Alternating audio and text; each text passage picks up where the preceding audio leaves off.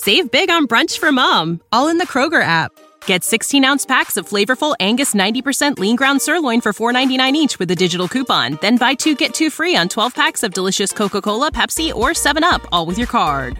Shop these deals at your local Kroger, less than five miles away. Or tap the screen now to download the Kroger app to save big today. Kroger, fresh for everyone. Prices and product availability subject to change. Restrictions apply. See site for details. Here it comes again lunch. Will it be the same old, same old? Or are you ready to take a vacation from the ordinary with the new Jamaican Jerk Turkey Sub at Firehouse Subs? Freshly sliced smoked turkey breast, craveably sweet mustard sauce, and a hint of Caribbean seasoning. Just $5.55 for a medium. Save time. Order the new Jamaican Jerk Turkey Sub on the Firehouse Subs app. Firehouse Subs. Enjoy more subs. Save more lives. Participating locations, limited time only, plus tax prices may vary for delivery. This podcast is a member of the Voices of Wrestling Podcasting Network. Visit voicesofwrestling.com to hear the rest of our great podcasts, as well as show reviews, columns, opinions, and updates across the world of wrestling. Hello, everybody, and welcome to another edition of WrestleNomics Radio. I'm your co-host, Christopher Mookie Ghana Harrington, joined to my north by northeast by Mr. Brandon Howard Thurston. BHT, how are you today?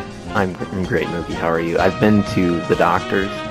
I've had my flu shot today. It burned, but I'm over it, and I'm, I'm here, and I'm ready now. I went to the thrift store this morning and uh, bought a Laserdisc copy of the movie Clue. Really? For four dollars. I'm very excited about this, even though I do not own a Laserdisc player. You don't have a device to play it on. No, wow. but uh, like like uh, wrestling memorabilia, sometimes you you obtain things even if you do not have a practical way to enjoy them at this time. Well, you could always just frame it and then put it on the wall. It's you know it's so big. That's actually part of it. it. Is I was like, this is much bigger than the DVD or the the VHS copy because it's this beautiful big picture. So I kind of love that. So I'm very excited about having that, and I'm, you know, increasingly interested in purchasing a ridiculously obsolete uh, laserdisc player for the purposes of just scanning through this disc to see if there's any inconsistencies or changes from the versions I've seen. I wonder if it's like VHS players. Do they even sell? Like they they stopped making the last VCR, you know, uh, a little while ago, right? So are laserdisc players even being produced? Oh being produced no but uh, there was a lot created back in the day and there's still you know uh, there's one of my favorite things is going on and just like learning about you know fringes of electronic culture where people have you know they they cobble together betamax repair shops really? and you know all the other strange uh, uh, analog devices that have been made over the years to uh, play things that are funny like did you know that there's like even like a physical like Laserdisc, of course, is is like a CD-ROM. You yeah. know, it's it's it's a, it's a big DVD. But, yeah, but did you? But did you know that there was like an analog version of like it was a record that would play physical would visual play media? No, oh wow! Like yeah. a vinyl record so that would play video. It, sort of, yeah. It was that technology. I think it was called a video disc, and uh, it would only last like a hundred times. And the problem is like it's very difficult to like they they wore them out just like a record would. Uh, so they were they skipped a lot and they were completely analog. But yeah, it, was, it just kind of fascinated me the idea that you know digital media. I understand that idea of printing it, but people went as far as to even try to print physical media that would do it. Mm. I'm trying to remember like how so how big you're talking about how big it is. Is it, a, a laser disc is only about as big as a record, or my, in my yeah. in, okay in my memory, yeah, I imagine it just like a record. I imagine yeah. it being like really big. I remember like, my science teacher in like eighth grade saying, "We're gonna watch a laser disc today," and like holding up this giant DVD. I was like, "Oh my god, what is that?" So yeah, uh, so I found that this morning that that pleased me. Um, both you and I have been uh, terrible stewards to our WrestleNomics audience because uh, during both Raw and SmackDown, we got numerous tweets from people oh. being like, "I, I ch- can't wait for Mookie Ghana and Brown- Brandon Howard to uh, weigh in on this stuff." And I think both of us responded with a uh, invocative, "What? What are you talking about? What happened? What's going on?" No. Yeah. I was out training and I was I was I was actually still at work that oh, night. Oh, that's right. Very late. Yeah. yeah so it was a, a, crazy, but that that's kind of the topic we chose for today, which is the fact checking Roman Reigns yeah. and Vince McMahon, or or more broadly, fact checking the claims made in the promos by Roman Reigns and Vic, Vince McMahon. Not that we're going to attach the veracity of the to the characters themselves. What does that mean? Well, we're not saying Roman Reigns, in his heart of hearts, wrote this Oh. promo and said it. Oh, yeah. His character on television delivered this. This is not George Barrios making a claim to Newsweek in an article. This is a character on a television show. Right, and I, don't want anybody to think that we're uh, what we're- what we're saying here is they really believe this and that's what they meant. And I, especially with uh, one of the things Reigns says that we're going to go through, it's clear that they're just trying to get through another week of TV. So we're not taking this super seriously, but but it does raise some interesting questions I think about WWE business that we can try to answer. Yeah, and it's interesting that it's gone in this direction of the work shoot um, promos. Uh, there was a Forbes article um, that was published that I, I linked to, and I was kind of astonished at how much traction it got. I thought it just had a funny little line in it when it talked about referring to Adam Cole as an artisanal cheese shop, and essentially what I've I've said for a while, which is the WWE Network is a niche product as an OTT service, and it's not you know meant for general. It's not the Netflix of wrestling. It's the Netflix of NFL films. You know, it's a very specific thing for a very specific genre of people. And so one of the things they were complaining about in this this article was about, you know, are these work shoot promos actually turning people off because they don't want to see this insider jabs at each other and that doesn't connect as well as, you know, Braun Strowman ripping the door off an ambulance. it's just stuff that's over their head.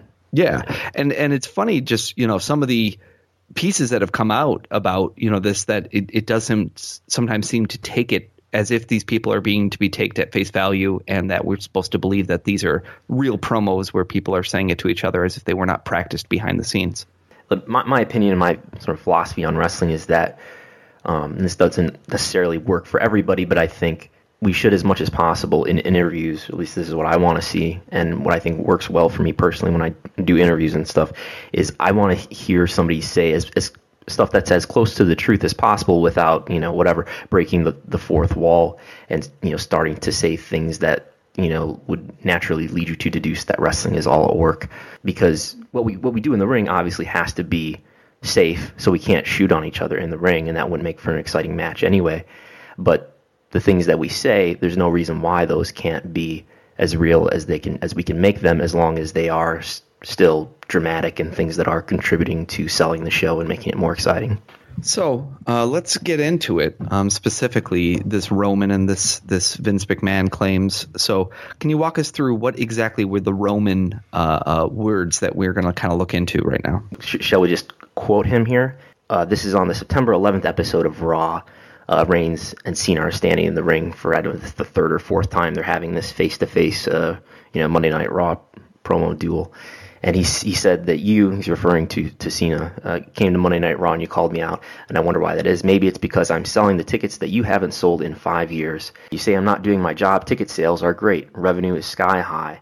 WWE can make it without you. That's why you don't like me. WWE doesn't need you, John. You need WWE. So from that, there are four factual claims that I see. Number one is I'm selling tickets that you aren't, that you haven't sold in five years. Uh, number two is ticket sales are great. Number three is revenue is sky high. And number four is WWE can make it without John Cena. And getting back to kind of the is it the character talking? Is it the person talking? Is it the writer talking? I think it's really hard sometimes to know when to take a wrestler at face value because even if you go to Kevin Nash and you say, How was your time as WWF champion? He'll tell you business was great and he was paid well mm-hmm. and things were good. And anyone who says otherwise doesn't understand the true things that were happening in the business and then he'll point to you know hey when i went to wcw business got great there. Therefore i was re- involved in that. And and that's the thing is in a, in a nature of a business that is built on independent contractorship and at best tag team contractorship right? That maybe you and somebody else are, are glued together. That for the most part you're the piece that feels like you're coming and going in these industries. And while i don't believe that there's aspirations that He- Heath Slater believes, you know, that the room is filled or not filled tonight because he's there.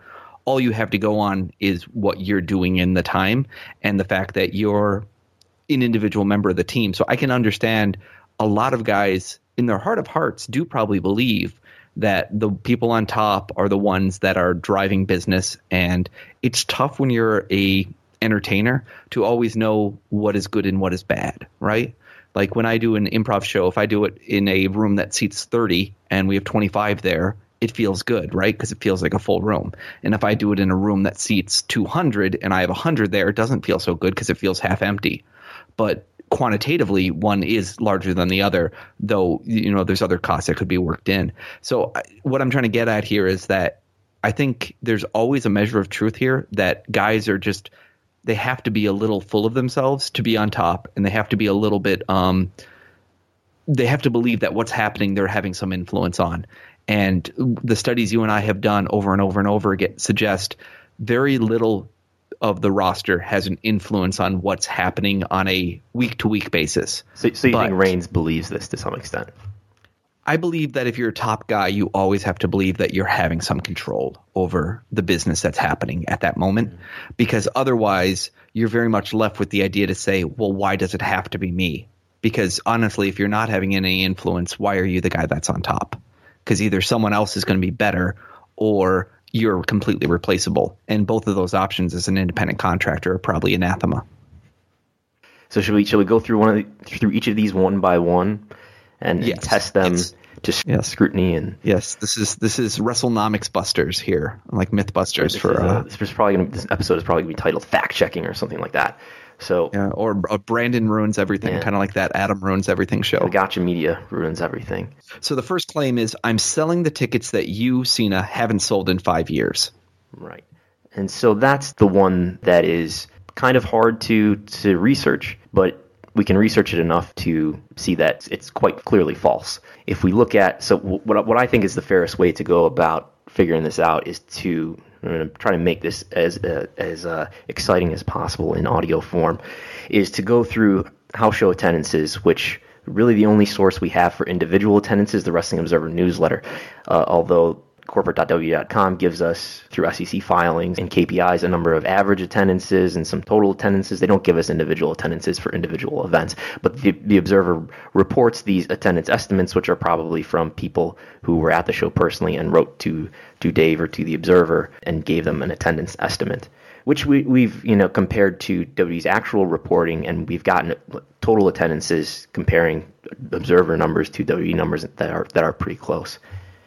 Pretty close. I, I think sometimes they're a little lower, sometimes they're a little higher. It's always going to be the artifact of, you know, can someone really judge whether there's 7,200 people at a show, Right. 7,500 people, or more likely, just to even put the numbers in context, your average house show is drawing maybe 5,000, with, you know, your small house shows getting down into the 2,000s. As, a you're matter big of in the six. there was a, uh, a house show in Buffalo not long, not that long ago, and I didn't go to it, but a, a few of my friends did, who like like separate groups of friends who weren't sitting together. And I texted, I think th- like three of them, and asked them, you know, how the show was, and I asked each of them what the attendance was, and they gave me like a wide range of attendance estimates. Like one said three thousand, one said six thousand, one said eight thousand, or something like that. It was a, a wide range of uh, of responses. Yeah, and I think that's the challenge is that we as people are not usually trained on this, so it's it's tough for us. Two, you you look at the size of the place, and then you kind of take a percentage, and then you take a percentage of whatever you think the seating is, and the seating for a hockey game is not always the same. The seating for a wrestling event,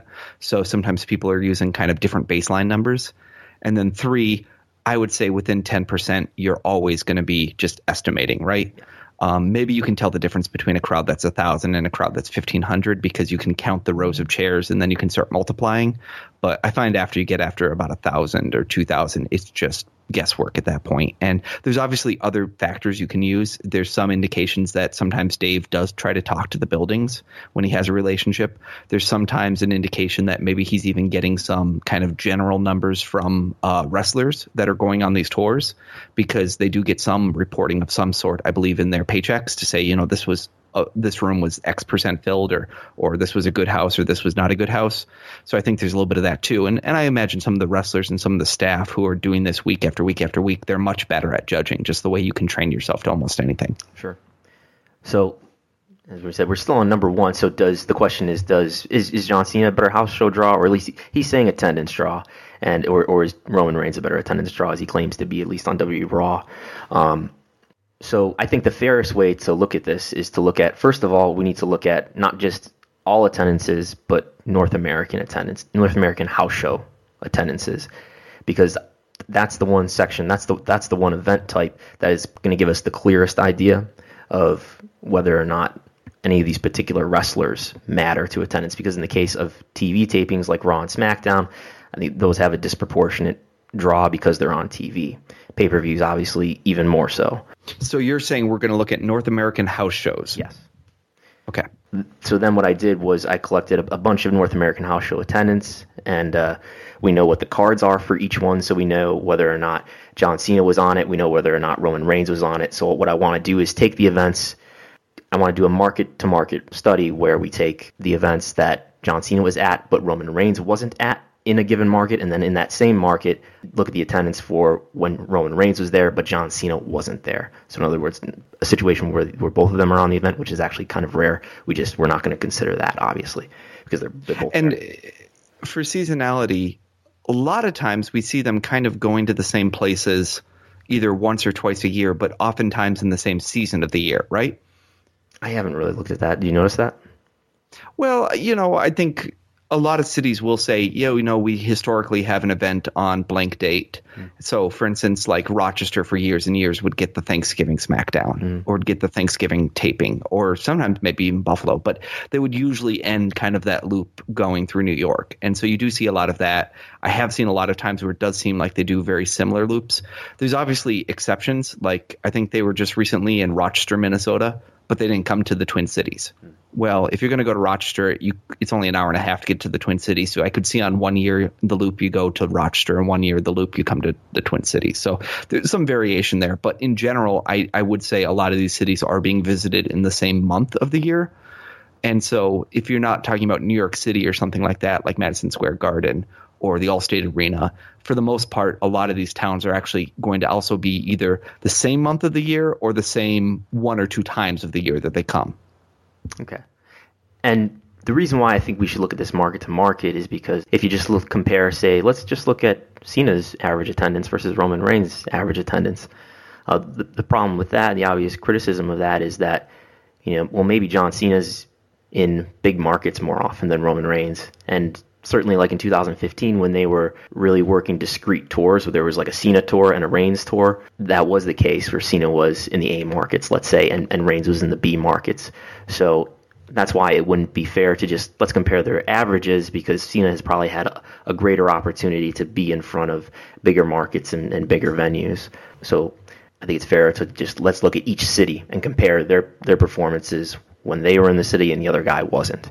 And so what we find, uh, we can look at it on a number of, time frames. One of the time frames that I'm choosing to look at it uh, by is let's look at all of Cena's data from 2012 because that's the from 2012 to July 2017 because that's the comment that Reigns made. He said in the last five years. So five years from today is about 2012. So let's look at Cena's data in the last five years and let's compare it to Roman Reigns' data just since 2015. Um, because I don't want to look at before 2015 for Roman Reigns because I don't think that's fair because he's not a top single star yet. By 2015, by the beginning of the year, January 2015, when he wins the Royal Rumble, then he's, I think, a definitive top star. So I think it's fair to consider his data in that portion of time. So anyway, what we get out of that are 28 comparable markets, okay, where we can really compare a John Cena attendance to a Roman Reigns attendance. And what, the result that I find is 22 out of those 28, John Cena wins. You know, John Cena drew a, a, a bigger crowd. So if I'm going through the list here and I'm saying these are the Cena win cities, I'd say Montgomery, Bangor, Rockford, Milwaukee, Jackson, Mobile, Fort Myers, Buffalo, Providence, Rochester, Springfield, Wheeling, Montreal, Knoxville, Jacksonville, uh, Raleigh, uh, Lowell, uh, Charlotte, Hidalgo, Peoria, Sacramento, Syracuse, those are the Cena dominated markets, right? And then you you, you just went through them in uh, kind of greatest to least exactly. in terms of, of edge. So if if you're in Montgomery, Alabama, Cena kills it. Whereas if you're in Syracuse, New York, it's almost a tie. Right. Um, and, and, and as we go through the cities here too, another limit of this study is that we, because we're just getting attendances from the Observer, the Observer reports attendances for W event W events for most events, but there's some where we just never get an attendance. It's it's a minority, but but it has that limitation. Sure, sure. And so if I go through then what the Reigns winning cities are, and I'm I'm doing this out loud partially just to see if there's any geographies that jump out Okay. when I start, you know, kind of going through it. Yeah. Where I'd say Huntington, um, Amarillo, White Plains, Charleston, uh, San Juan, Puerto Rico, and then Ontario, which I think in this case is Ontario, California. Yeah. So, um, you know, you definitely see that that kind of Georgia Championship Wrestling circuit doing quite well. You see the, you know, uh, uh, some of the other older circuits doing well. Hidalgo is one of those cities that you know um, historically really outdraws uh, Yeah. based on the size of the market. and that's something that people we've always heard a lot about. But you know, it's it's when you get to upstate New York, you know, you got Buffalo, Rochester, and Syracuse, three cities that are right in a row from each other, and you have three very different stories going on there. They're all Cena markets, but they ranges from anywhere from you know a a forty percent advantage to almost no advantage at all. So you can't even say it's just one state or one area. Um, and some of this, of course, is probably going to have to do a little bit with uh, the time of the year and the competition that's happening against the house show. But You, you've pointed out from January to March that that is an, a, a, a factor that will improve attendance. If you run a show in January to March versus any other time in the year, the attendance is usually higher. exactly, and the same from December 26th to January 1st. Yeah, Uh, definitely. you know, it's the difference of whether you're in the first of December or the end end of December. But in general, you know, I think you have a conclusive story here that's saying I'm not being able to cherry pick one story or two stories. I found 20 stories out of 30 markets. And so 22 out of is it yeah. Yeah, is, is it conclusive? I don't know whether I can go and, and get a, a doctorate in this, but I think I can um, make a pretty strong claim that uh, someone would be hard pressed to disprove the fact that, in general, Cena has outdrawn uh, Reigns. And then, do you have kind of a boiled down number to say what it would look like if you're just to say all those cities put together versus the other cities? What the uh, percentages are? We average the, the difference there. Sure. If you were to say uh, average of of Reigns dominated cities and the average of Cena dominated cities and the delta that they have of which wrestler was in them, so, So- kind of a two by two. Cena's record beats Reigns' record 22 out of 28 markets. On average, Cena made a 29% positive difference over Reigns' attendances in those markets. in in all twenty eight markets. Yes, all 28. So it's even stronger in those first twenty two. So so you want to know the average of just the cities where Cena wins is uh, Sure. pl- you know, a positive 41%. Okay, so yeah, more than a third is is you know what we say in business speak when we're boiling it down for the executives.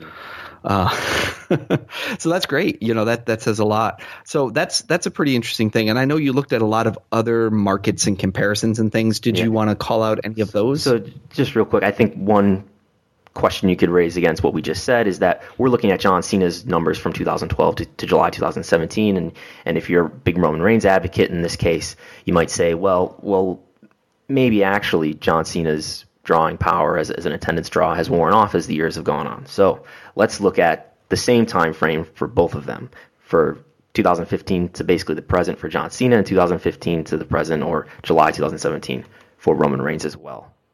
And it's going to be a little tougher because Cena starts taking more sabbaticals in these last Right. two years, right? So we have less. So there's less less, data here. Yeah, we have le- Yeah. fewer samples here. We've only got 12 now instead of what we had 28 before. So we've got 12 samples, but in nine out of those 12, John Cena wins. And again, the cities that he's losing in White Plains, Syracuse, and Ontario, California. Um, Syracuse was kind of that bridge city before, and I believe both White Plains and Ontario were good cities for Roman Reigns in the original example. Right.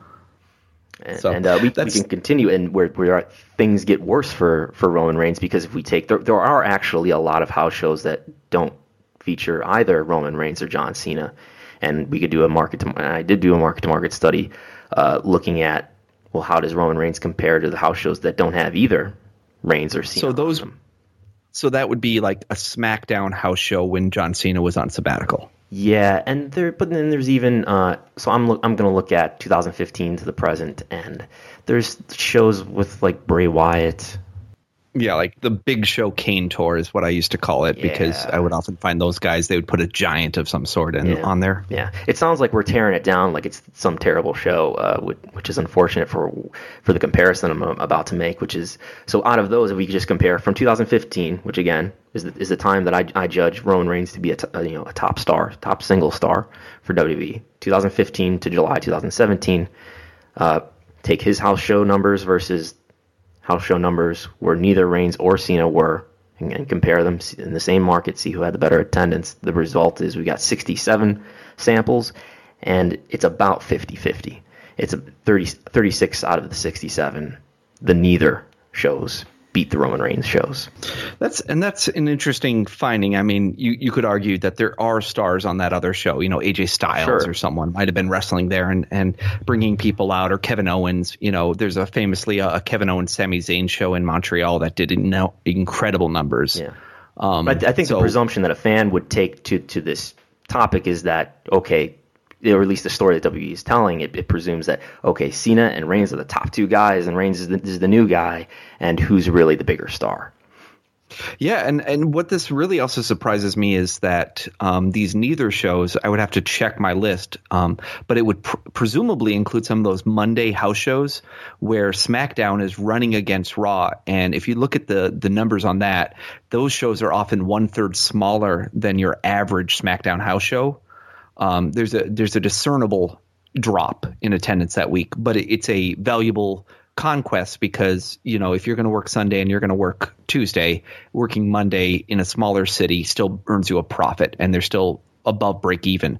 But that it's funny in this little example here that we're even including some of those what I'd call really small markets or really uh, difficult to draw in markets, and we're still seeing a 50-50 result, which says to me, you know, you're not really um, the factors that you might be using to make your comparison against are not really telling a story, right? So that's as if if I were to say, okay, let's look at all the shows that Rhyno appeared on, or all the shows the New Day's on, or someone like that. I bet you I would come up with a very similar result because now I'm not necessarily saying Reigns is is necessarily a draw the way Cena is, but instead I'm just choosing a random variable, and about half the time it does better, and half the time it does worse.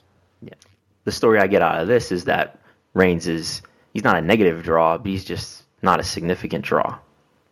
And honestly, I have for for almost a decade here. I And- have and I should specify sliced and diced the numbers, and that's what I find. Yeah. Yeah, I- is is that when you go and try to find who correlates or has a high R squared value or whatever you want to say, even if you don't want to say there's a causation, but at least a correlation between a, a house going up or down and their presence on that card, Cena pops out of that analysis really well.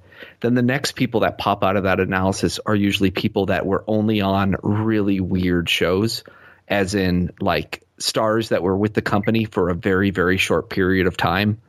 You know, you'll find like your Kizarny or something will do great because the one week he was on tour or Palmer Canon or something because that was a good tour week for them. And then they're not being compared against the rest of the year. Right. You know, obviously people like Undertaker and Brock Lesnar have also done well, but again, they don't do a lot of house shows, so it's usually a big, big, big deal if they are. And I've noticed just when I've when I've done research is that Cena kind of casts a shadow in that over the last several years when he's been a noticeable house show draw, so that to try to look at anybody else but Cena, you're going to have sort of a Cena effect in that everybody else is going to be benefited to the extent that they were on shows with him. So if, if I'm somebody Yes. who's just always on the Cena tour, I'm going to look like a great draw as well. in the in the supermarket industry we'd call it the halo effect. Okay. You know, it's it's the idea that one thing then has a positive effect on something else that's surrounding it. Um, but yeah, it's it's exactly that. And so yeah, you you can go way back in the day and say when The Rock was on shows, did they draw better? Yes, they did. Did Steve Austin on shows draw better? Usually they did. And you can find those. But the reality is they've run so many more shows now than they did in the Attitude Era, which is something a lot of people don't realize and um, that a you can k- take that away, and then b the only other period that you have like really great, you know, let's compare this to that house show type stuff is going back to the 80s and really digging and digging and digging. And I remember when I did that, of course Hulk Hogan came out as as having an influence. And then like I say, the other ones were really weird ones like Rockin' Robin, I remember doing really well. And again, it was because they didn't bring Rockin' Robin on tour all that much, and so she she tended to be going to kind of these bigger cities and being this peripheral act when they decided that they wanted to do that one certain event that she happened to be part of. So um, I, I, agree with you very much that you know I think Cena is the only one that stood out. And when I've done R squareds before, by, between you know with Cena on the show and not, and sometimes I'll make giant matrices of this where I'll take lots and lots of people, like the top twenty people, and do the analysis. And very rarely does anyone else seem to be having a really strong effect on it. And so far, Cena's the only guy that was popping to me in doing that. I, I know what you and I just did here on this mark to market kind of comparison is not exactly the same as doing kind of a statistical analysis where you're, you know, looking at chi squares and p values and whatnot. But um, I think in some ways it's much easier to explain and much easier to comprehend just to say, let's take the same city and look at the attendance. Yeah, no, I'm not a trained statistician. I am, but I am a WrestleMetrician, or, or so you have called me we can beat this to death, but what I would love to ask you is A, is this going into an article or something that people are going to be able to decipher from for themselves in the future here? Obviously, if you're a patron supporter at uh, patreon dot com slash WrestleNomics, you can sign up, you can see this document, you can see every one of these graphs that we're talking about right now as soon as, as this episode is published. But uh, if, if you are a, uh, a lazy or a cheap person, uh, the way most wrestling fans are, uh, will there be an article be uh, available on this? Most likely. Ho- hopefully, I'll be writing something for Fightful about this. It's in the works. So I think we we've made a pretty strong argument on the first one. So he said, "I'm selling tickets that you, Cena, haven't sold in five years." Uh, without demographic information, which would be the only other thing that we don't know about. You know, the argument that, hey, he's bringing in kids and Cena stopped bringing in kids or something of that nature. I see. Right? I see. So that, but but then there must I'm have sure been some other demographic that suffered, you know, offsettingly. You know, uh, uh, vocal women and children love Roman Reigns, and uh, uh sweaty neckbeards do not. So right. who knows? I I have no idea what the the demographics are. But I mean, there's other. What my point is, you can cut it different ways. You know, I could say I'm number one among Puerto Ricans named Steve, and yeah, that might be true, but that doesn't mean necessarily there's more Puerto Ricans named Steve than some other demographic group you might choose. Yeah. So, and if you are a Puerto Rican named Steve, uh, you get free access to the WrestleNomics document this this week. So uh, feel free to s- send me a, a, DM at, at Mookie Ghana on Twitter all for Steves. the access. All Steves, no matter the all spelling. Puerto Ricans named all Steve. Puerto Ricans named Steve. Okay. Um, yeah. So number two claim: ticket sales are great. Ticket sales are great. So there's a number of ways we can uh, slice this to look at it. In terms of average attendance, and again, we're just going to look at North American attendance because that's more stable and more regular in terms of the markets that they run, as opposed to the international attendances where they may may or may not run a set of markets in a given year. So the attendance may be more volatile. So anyway, again, we're looking at North American live attendance averages, and I've got them from the year 2012 up to the present. So in 2012, 5,900. In 2013, 6,000. 2014, it's 6,000. 2015, it's 6,000. 2016, it's down 200 to 5,800. And so far in the first half of 2017, the average is 6,100. So not much change North there. America. Yeah, yeah. So this is North America includes both TV tapings and that, house that's shows. everything. And this is the number, not something that we calculated from the Observer. This is something that's actually from corporate.wwe.com but does not include NXT events. Right. So this uh, is, they are not only main roster stuff. So this would be all the SmackDown and the Raw shows, basically, and the, house, and and the house shows and pay per views and TV. Even WrestleMania is calculated in here. Mm-hmm.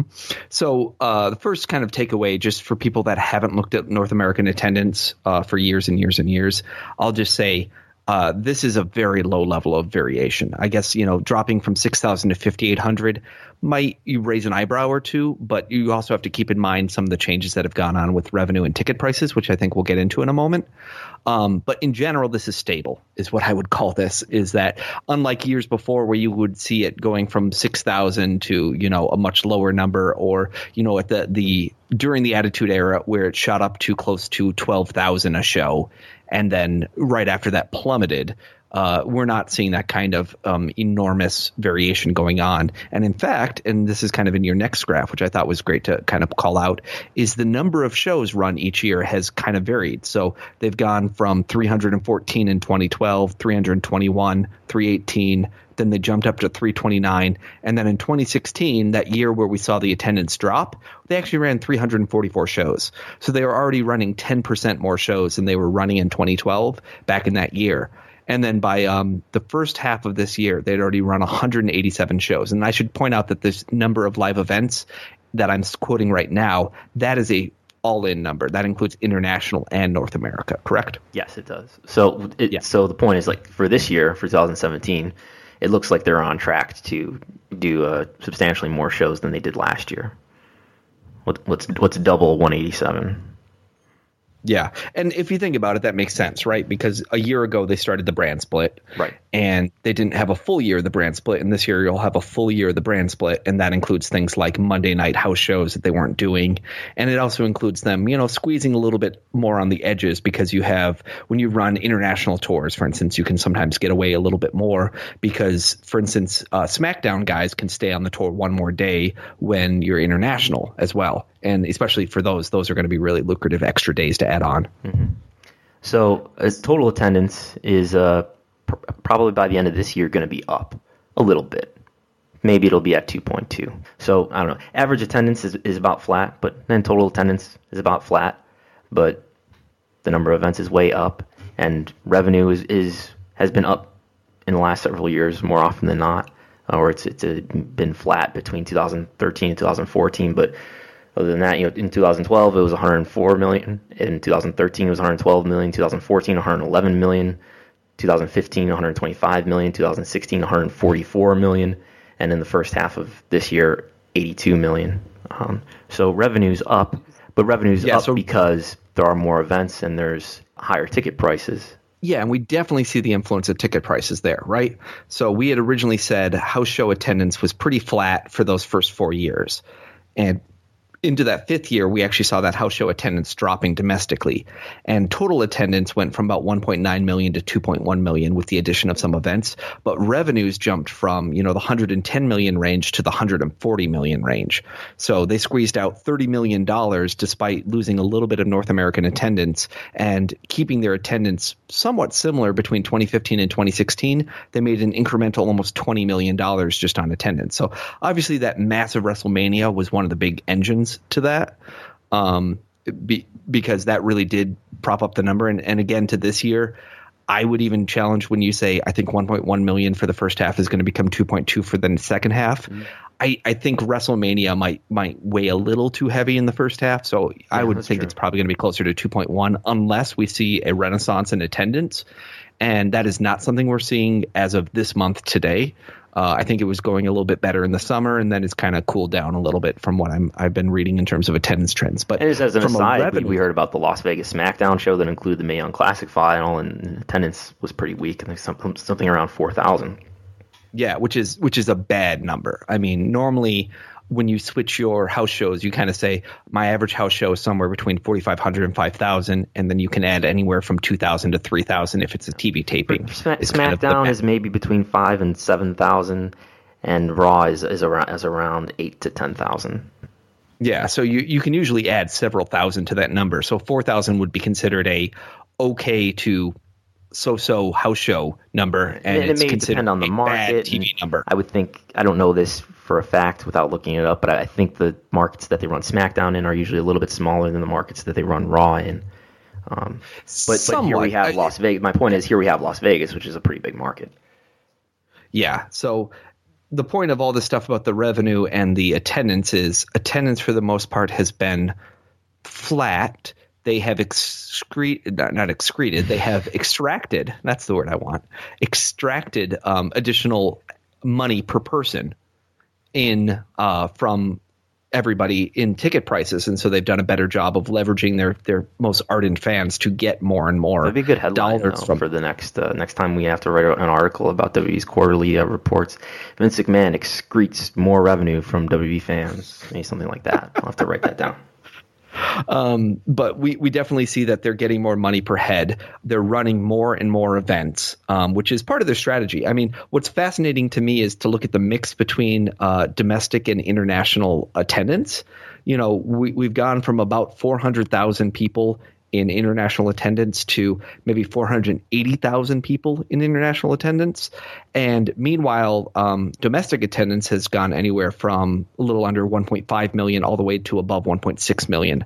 So much like the split of the WWE network, it is still, what is that, 75% uh, domestic uh, uh, yeah. attendance. And so, as much as WWE portrays itself as a global superstar, and certainly from a television rights standpoint, some of the money they get, which is really important to their lifeblood, does come from global TV markets. The majority is still coming from domestic television, domestic house shows, domestic WWE network subscribers. They are a domestic driven business. And that's one of the reasons why all the talk about India and China to me can sometimes seem like lofty goals for a company that really does have to worry about whether Fargo, North Dakota is drawing or not. Maybe part of their vision is to you know have brands set up around the world someday, where maybe there's this WUK brand, for example, evolves into something that actually has brick and mortar in, in England somewhere, and uh, maybe similar things for other countries or other continents. I would love to say yes, but I mean, I read not, ten not years ago. soon, but yeah, yeah, yeah. I just mean I read Shane McMahon's dream ten years ago, yeah, exactly before, and it, that was what it was. I read, you know, everything that everyone thought was going to happen with WWE UK and we thought maybe that was going to happen and now we're almost seeing it more like it's a defensive play right? It's a lock yeah. everybody up and just put them in a holding pattern and it's costing us so little that we're not being penalized for not doing anything right now about this which is not a unusual business strategy. Lots of businesses lock things up and don't know what to do with them but um, I, I strongly feel like until Vince McMahon is no longer at the helm or Vince McMahon has abdicated some of his control to a number two like a Triple H, we're not going to see a worldwide market um, strategy of that kind just because he just doesn't seem to be comfortable with the kind of uh, autonomy that that would require, in my opinion. Well, I feel like he has delegated quite a bit to Paul Levesque already. I think yeah, that, but, I think but, that WUK tournament I think Vince had very little to do with and everything in NXT obviously, Mae Young Classic, all that stuff. Oh, I know. I, I don't disagree with that. I, I get back to look at the way they've structured corporate year after year. You know, they used to have a somewhat independent international division. And when Gerrit Meier left, they they kind of gutted that and they changed the entire um, lines of, of communication, and now they're mainly going up through Barrios. And the guy that they have in charge of all that, Ed Wells, a uh, longtime employee, uh, good company man, but not necessarily someone that seems like he is in his own being given that kind of bilateral uh, uh creative initiative. Instead, it, it, seems to me much more like it, we're still seeing the same lines of communication. So, absolutely possible. If you had asked me six months ago, I would have been a lot more um, bullish on the idea of that kind of uh, international autonomy and and things. But now I'm just I, I just feel like it's a short leash. So Triple H gets his short leash where he can run his UK championship, but the idea of the UK territory, well, a there's only so many hours in the day, and b uh, I just don't see him appointing these advisors to make it happen on without him being that the, the lead. So what, what changed in the last six months? The fact that they just didn't pull the trigger on any of that UK stuff okay. uh, just said a lot to me. And the fact that they, you know, they get asked about it on every conference call and they kind of now hem and haw. Mm. Uh, it just to me it it seemed like something where like that was their chance to to to demonstrate to me, yeah, we're going all in and on international. If you were to ask me what's the most important international thing they've done in the last couple years here, uh, well, not the most, but one of the most. I would say it was probably the localization that they're doing in Mexico and India around creating uh, programs for their television partners that is better communicating with the local markets. And you know that's not a sexy answer like set up a UK territory, but it's it might be in some ways a more realistic answer about what are they doing to actually signal to the marketplace about how they're going to have actual growth in the future versus kind of lofty goals that aren't really well thought out. It, it's a far worse content to have to write about how WWE is doing a, a Spanish language version of one of their programs as opposed to they're they're building a new training center in some you know some far off country. Hey, and, and you know they've done great things. I think you know, like we talked about, going to Dubai and, and holding a Middle East tryout and finding some talent there. And uh, for better or for worse, no one wants to talk about Kavita Devi, but uh, the Indian press was all over her, and she got a ton of attention. And it sounds like she signed. So Yeah. they found someone, and they got them some social media metrics. And if that's going to be one of the KPIs that they want to show every time on their investor slide, and all it takes is hiring one woman from India to make that number pop for a quarter, hey, that's a small investment to make. Yeah, maybe we'll see Google Trends at the next uh, Business Partner Summit. You know, uh, Howard Metrics right. uh, Incorporated should put together an offer to uh, WWE that they can uh, come up with all sorts of interesting new social media metrics that they have not yet looked at to show how they're dominating and, and crushing their enemies. Sure. So we're, I, th- I think we're through number two. Then we're on to number. What's number three? Well, well, let's let's just say so. Ticket sales are great. yeah. Um, what do we give that? So the first one, I, I would say we we gave a not so plausible answer to for Ro- Roman's claim that Yeah. that Cena sell hasn't really sold those tickets. I, the second I one, give that a definitive no. He's not. And ticket sales are great. Yeah. Thumbs up, thumbs down, I- thumbs in the middle. thumbs in the middle. I, I think you know year over year ticket revenue's up. Total attendance is you know, maybe a little bit up. Average attendance is pretty much flat. Um, ticket prices are up. Maybe you could say Reigns deserves some credit for the ticket prices being able to go up. I, I don't know though. If, take if Roman Reigns never decided to become a professional wrestler though, is the live events revenue segment any different? Probably not, in my opinion. I will give this one a a plausible but not provable claim. Ticket sales are great. Um, they're good, Sure. and they're they're better. I would say they're probably better this year he than they were last year. I think he deserves credit for for filling the role to the extent that he does. I'm not I'm not terribly convinced that someone else can do a comparable job as he's done, but he's done the job that he has done, which which isn't a terrible job. It's a there are problems with it, but in many ways it's a satisfactory job. what a compliment. yeah, it's not giving a black eye to the company right now. So I, I think it's I think it's a as provable or unprovable any of these are. Ticket sales are great. Yes, they are okay. Though some of the live event attendance metrics that we're hearing today are disturbing and alarming. And just like the Mayweather um, uh, McGregor fight proved, it's hard when you think that you can continually squeeze revenue from your consumers. At a certain point, you can overestimate what you're going to get from them. And we saw that with that fight, where there was a lot of seats that went unsold worth a lot of money. And in some ways, they overestimated what the demand on the marketplace was going to be. And with WWE continually raising the prices here, like we see kind of year over year over year, I wonder if they might have hit that same sort of inflection point themselves, especially with trying to run more and more events. Well, they haven't hit it I yet to get- because re- live event revenue is up year over year, and I, I, I It is, but but I'm saying when you're when live event revenue is high, but attendance is falling, just like we talked about, you know, having a really bad SmackDown. I don't want to go on a one week trend, but Yeah. you know, right now I'm trying to get tickets for the TLC pay per view in Minneapolis, oh, all right. and it is a challenge. It's a Raw branded show. See Mr. Roman Reigns. Maybe I should send Roman a note just saying, I know ticket sales are great. Uh, it's time for you to uh, prove to me. We can have this discussion in your locker room afterwards. Um, but uh, I'm trying to get tickets. And the problem is that while there are tickets available, they are super expensive right now. Oh. How much And are they? Compared to, um, I'd say the cheapest tickets I can find is in the upper deck, and that's 50 plus. Um, upper, upper deck, I'm talking. It's you know, pretty view. It is for a pay per view, but I got floor tickets to bragging rights back in whatever year that was, maybe 2011, 2012, something like that. And that was probably maybe only twice that amount. You know, I was paying maybe a hundred bucks, maybe 120 to sit on the floor in really good seats. And here I'm getting really awful seats for 50 and it's like 300 to 500 if you want to go on the floor. So some of this is just coming from, you know, I'm looking at all the different marketplaces and trying to figure it out. I, I just would say right now, I, this I might went be a to case. I went to W Fastlane, the, which was a pay per view in Cleveland in 2016, and that all fees included 40 uh, forty dollars and forty five cents. It was a twenty five dollar ticket. it's a so what I'm what I'm just wondering is if maybe we're at a point here where you're going to see buildings that are three quarters filled, and the three quarters that are there are generating some good revenue. But the problem is the reason they're three quarters filled is that the the remainder of the tickets are not being priced in the range that people are willing to pay for what they're getting. So I, I'm just going to be curious. That's going to be a trend. Again, that's a very um, uh, that's a trend based on my observation in my marketplace and my feelings. That's a gut. That's not the way I try to do my WrestleNomics. It's just gut feelings. I try to do them off the cuff with absolutely no research or knowledge whatsoever. Uh, hence my Twitch discussions. But uh, it, it, does concern me a little bit that maybe we're hitting that inflection point where we've raised the prices more than the market is going to bear for the fans that are not hardcore. And the problem is that a larger proportion of their fans are, are not hardcore than they might be estimating at this time.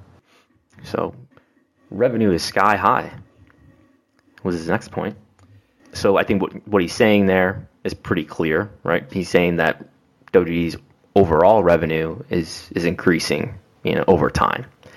Um, and we can look at that pretty easily just by looking at any, you know, almost any number of WWE's SEC filings, where we can look at revenue and how it's uh, evolved over time. And WWE's revenue uh, has increased more often than not since even back going going back to 2003. It's increased every year, although there's some years where it really increases only a couple million, but it has increased every year since then but a lot it's really increased uh, since 2015 though which is when the network really started to get up and running and they started to get their new tv rights contract uh, fees uh, those started to get paid. So the big difference between when they had the network and when they had pay-per-view was that you know they would split the revenue with the pay-per-view provider and once they decided to go with the network and to almost completely cannibalize pay-per-view they took all of that revenue in-house and took the cost on in house as well, obviously. So the profit, as it stands right now, the profit uh, of pay per view and of the network is similar. Uh, of course, when you take out the home entertainment and iPay per views, I know it's, it's yeah, it's even more, but it's it's well, relatively similar. But the revenue profit, is way higher because it's direct to consumer. Profit dollars are very similar. Profit percentage is only half what it was. Um, you know, on, on in the in the old days, if if I get if I won hundred bucks on pay per view, I would be taking home forty five or so. Now, when I get hundred bucks from network, you know, ten months of subscription, I take home maybe twenty or less than that. It could even be ten. I got I got I can't remember whether it's a quarter or whether it's only fifteen percent right now. Um, without looking at the numbers. So on a in a per dollar basis, it is much lower. The difference is uh, I I am getting a 1.5 million people a month who are buying this thing versus once a year getting you know 800,000 to a million people buying it and then rest of the months of the year getting maybe 100,000 or 200,000 people buying it. So it's it's a volume thing very much. They've turned themselves into a volume game and of the people they have in their volume there they're definitely making the per penny profit is less, but the absolute dollar profit is better. Mm-hmm. So that that's interesting to me. I, I think you know they made a change to their business model. If you look at their revenue between 2009 and 2000 almost 13, it's nearly flat in terms of revenue growth. They were in a stagnation cycle. They were changing out some of their markets dynamics because, of course, during this time we saw things like home entertainment kind of rise and fall. We saw uh, obviously the digital space completely transform. We saw different things going on with their TV rights in different countries, and of course their pay per views and and the frequency of, of when they promoted events and the price changes they made to those events. Uh, you know, we saw a lot of of increases in the uh, price in pay per view over over the years from like 2006 to 2011, but what's interesting to me is that they definitely changed their model when they went to this uh, WWE network model. And I think it's always an illusion where people think that what you got is what you had to get in terms of I think they've got money from their network, but I think they could have gotten a lot more money from their network if they had priced it a little bit more sensibly personally. But that's my my um, thought on things. They want to impress the marketplace by showing revenue growth. They care a lot more about revenue growth than they care about profit growth right now, which is why they switched gears to be talking profit this year, hence the $100 million in OIBDA discussion they have for 2017 after is going far back as I think it was 2014 where they ended the year at a loss in profit because they had spent so much on starting the network up. Mm-hmm. And I but, one of the ways to look at this, I think, is well, because the short answer is yes, revenue is up. I don't know if it's sky high, but it's definitely up, especially in the last few years. And well, definitely and, and breaking the, the seven hundred million dollar mark is a big deal to them. So that that that was a, a huge thing to them for and, sure. And so the criticism of, of that claim when you say revenue is sky high, well, it's only sky high because of, because of the TV, which is guaranteed, and the network, which is bringing in more revenue, but you know the similar amount of profit to, to pay per view. Um, so I, what I, what I looked at was, well, let's just get rid of TV and let's just get rid of the network and just let's just look at everything else. And even if we look at everything else, uh, it, since 2014, revenue's been up. It was everything else was 251 million in 2014, 268 million in 2015, and 307 million in 2016. Though to be fair, 2008 we did have 327 million sitting in that Yeah. everything else bucket, right? What what So happened that, year? Any ideas? Um, I would say it was a combination of having a really good home re- uh, home video year. Uh, so it, that was kind of the peak for kind of home entertainment. Uh, you had a a year where, if I'm not mistaken, we had a, a lot of pay per views going on. So it was one of those years where they had like 15 or 16. They had an enormous pay per view. Of course, WrestleMania in 2007 or 2008 was a a huge year. Just reminding myself of of the uh, main event, just to make sure I- Orlando, I say it right. wasn't it? Yeah, That was and that was the the Floyd versus Big Show year, and that was also the year of uh, under. Uh, yeah, yeah, it was Floyd Big Show, which was it was a good, but a, a big big event that they had there with uh, seventy thousand people and uh, did over a million uh, pay per view buys, um, and then I would even say I would even go as far as, as guess that that was the year that um, we, we still had really good uh, video game royalty contracts. That was something that got cut in later years um, with with the the bankruptcies that were going on with THQ. But I think 2008 was still a good year for that. I I mean I didn't study the numbers in depth to look at it. The last piece is when you say you're looking at TV here, are you including TV advertising dollars? I believe so. Yes. Okay, because that that's the one thing that a lot of people don't understand is like if you go back to the TV contract that WWF had in the late '90s, it was minuscule. But the difference was WWF got to t- keep a percentage of the advertising dollars that they they showed during their shows, so they had a huge advertising budget. When they moved uh, channels to TNN and then back to Spike. Speci- I mean, sorry, back to USA. Specifically, when they moved back to USA, they forfeited all of those TV ad dollars and they took them instead as TV rights dollars. So if you only look at purely TV rights, you get one story. If you add in the TV advertising dollars, you see that that was a huge driver during the Attitude Era because they had so many eyeballs on their product at the time. It, it does include. it does positive. Okay. It does. Perfect. Yeah.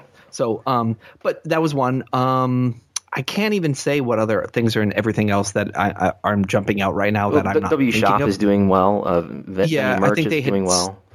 I think they had started the WWE studios around that time, and they actually did have some good revenue because this was in the old model for WWE studios, which was um, kind of the more theatrical distribution. So when you have movies like The Marine or uh, uh, The Condemned or all those, they ended up losing a lot of money, and so they hurt a lot on the profit side. But on the other side, they were they would generate more revenue as a whole. Versus later when they kind of just decided to kind of fund deals, but only as bit players you would have good returns, but at the same time, when Halle Berry's The Call made a lot of money, they only got a percentage of that money because they weren't getting, you know, they weren't funding the whole thing the way they were doing when they were doing the other model. So uh, it, it could be that was the one year that the WWE Studios model was actually generating a lot of revenue, if I don't, if I recall correctly. I'm not looking at the spreadsheets right now. You probably opened them up to get a little deeper, but. Um, but yeah, 307, it's a good number. So it, it proves that there is positive momentum. And again, where does that positive momentum come from? Well, a lot of it comes from WWE Shop. The more that they figure out how to do WWE Shop correctly, the better they do. They have changed their model in some countries, in India and UK and other countries. They have set up local distribution models so that, you know, Amazon.uk, I believe, handles WWE Shop in, for Europe. And in India, the Sold do you know off the top of your head if they ever break out uh, regions for W Shop? I don't. I don't think they do. Do they? Not for WWE Shop Yeah. usually. Um, sometimes, again, when you watch the Business Partner Summit, you'll hear them kind of you know give little tidbits. Yeah. Sometimes that will that will speak to which countries or regions are doing well.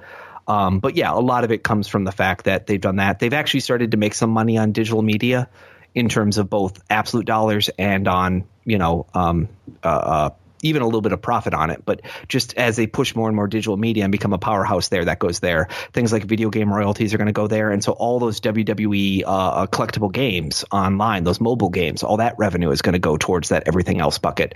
And if there's anything we've really seen them expand in the last four years, is that they finally got into the mobile market when it comes to things like games and downloads and in-app purchases and whatnot.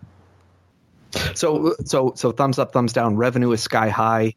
You agree? Uh, slight thumbs up. He, it's sort of exa- it's sort of an exaggeration to say it's, it's sky high, but it, it's up, yeah. Uh, it, but but but he's saying it in a with a tone that he deserves some credit for it, which is more questionable.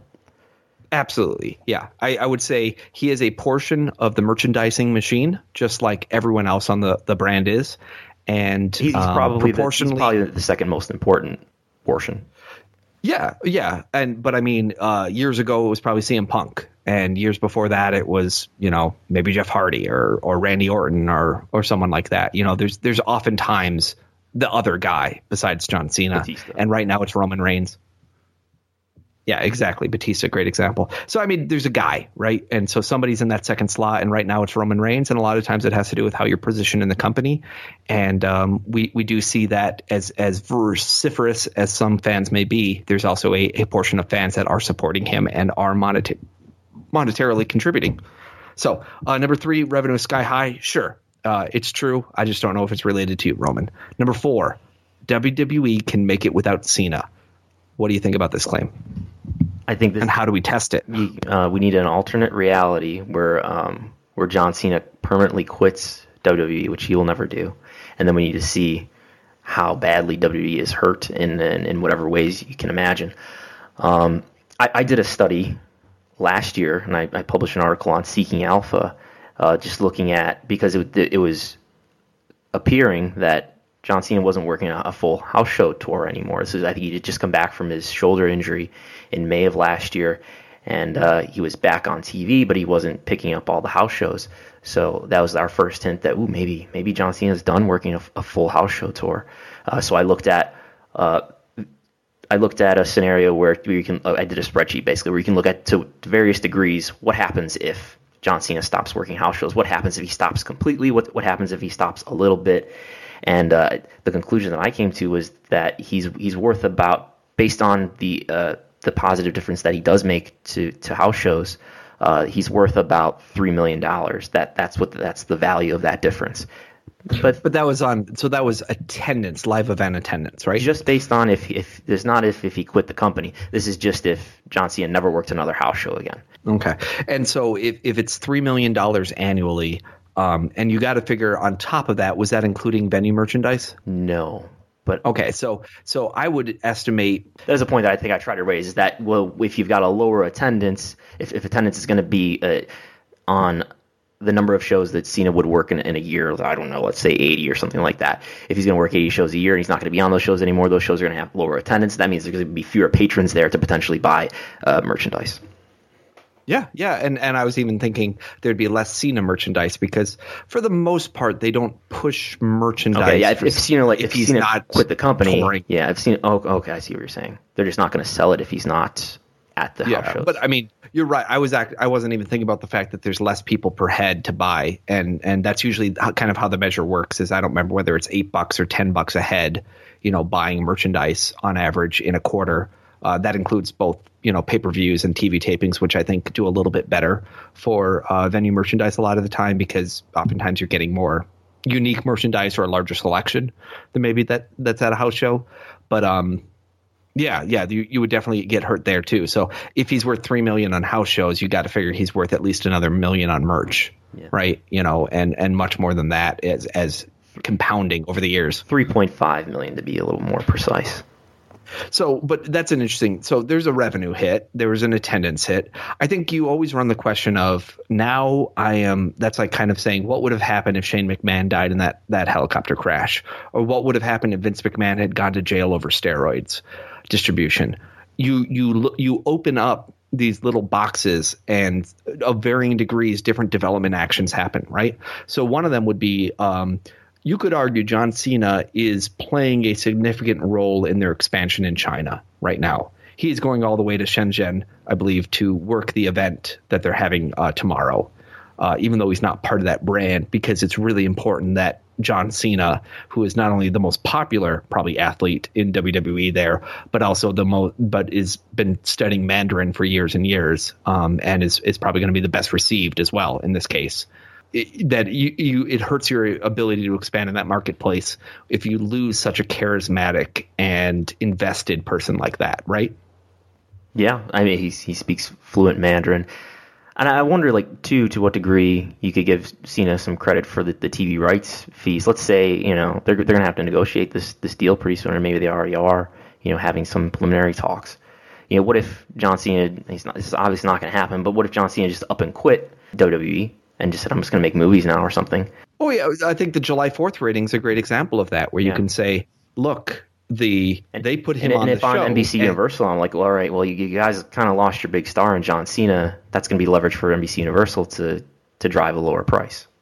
Yeah, absolutely, and and just even the cross promotion because sometimes these guys do do you know appearances on other people's shows and, And, things. and, you and know, the back- comparison to make is, let- let's imagine if similar were to happen for Roman Reigns. What if Roman Reigns decided to quit wrestling? Uh, and w- would NBC Universal be able to make as, as good of an argument that they should pay WWE a little bit less for, for TV rights fees? Uh, may, maybe maybe there's an argument there, but I don't think it's as, as strong of an argument as, as there is for Cena. Though again, it would probably be more accurate to compare 2005 Cena when WWE is trying to leave Viacom and go back to USA and say what was the leverage for Cena at that point in that transaction compared to today because you're talking about someone 3 years into their career versus someone 15 years into their career. Now, I don't think Roman Reigns is going to have an illustrious 15-year career on scope with what Cena has done. I think he's going to have a good couple years here, but I don't honestly think 15 years from now he's going to be the top guy, or 12 years from now he's going to be the top guy. The way that Cena in per, possibly could get perceived that way if if they decided to position him as such. If WWE were to, to lose Cena completely, and if they lost him in, a- in a scenario where he doesn't join up with some other wrestling company, I think WWE would be okay. They would still be profitable. I don't think it's going to Yes, be a, they would make it it- as they yes. as, as it says. Exactly. Absolutely. There is no one person that is so intangibly tied to WWE success that their disappearance will completely ruin the company, even Vince McMahon. Yes. As, Now- as Vince McMahon said on a conference call not too long ago, it's a big wheel that keeps on turning. It's not any one star. And I think that's reflective of kind of how they treat their workers and, and misclassify them, but it is nonetheless true. Absolutely. And and that's the case is that Vince McMahon himself is important from a shareholder standpoint of of being, you know, a directional leader for this organization, but he is not necessarily the linchpin that would maintain the company from from always succeeding. And so there will come a day and the fact that he's made it this long, I think has lessened the blow. I think three or four or even six years ago, it would have been very disruptive to lose a Vince McMahon. I think now we see some secession finally in place now that we have kind of a clear pecking order and the dispute between Shane and Stephanie ironed out and the um, ascension of Triple H as a executive board member.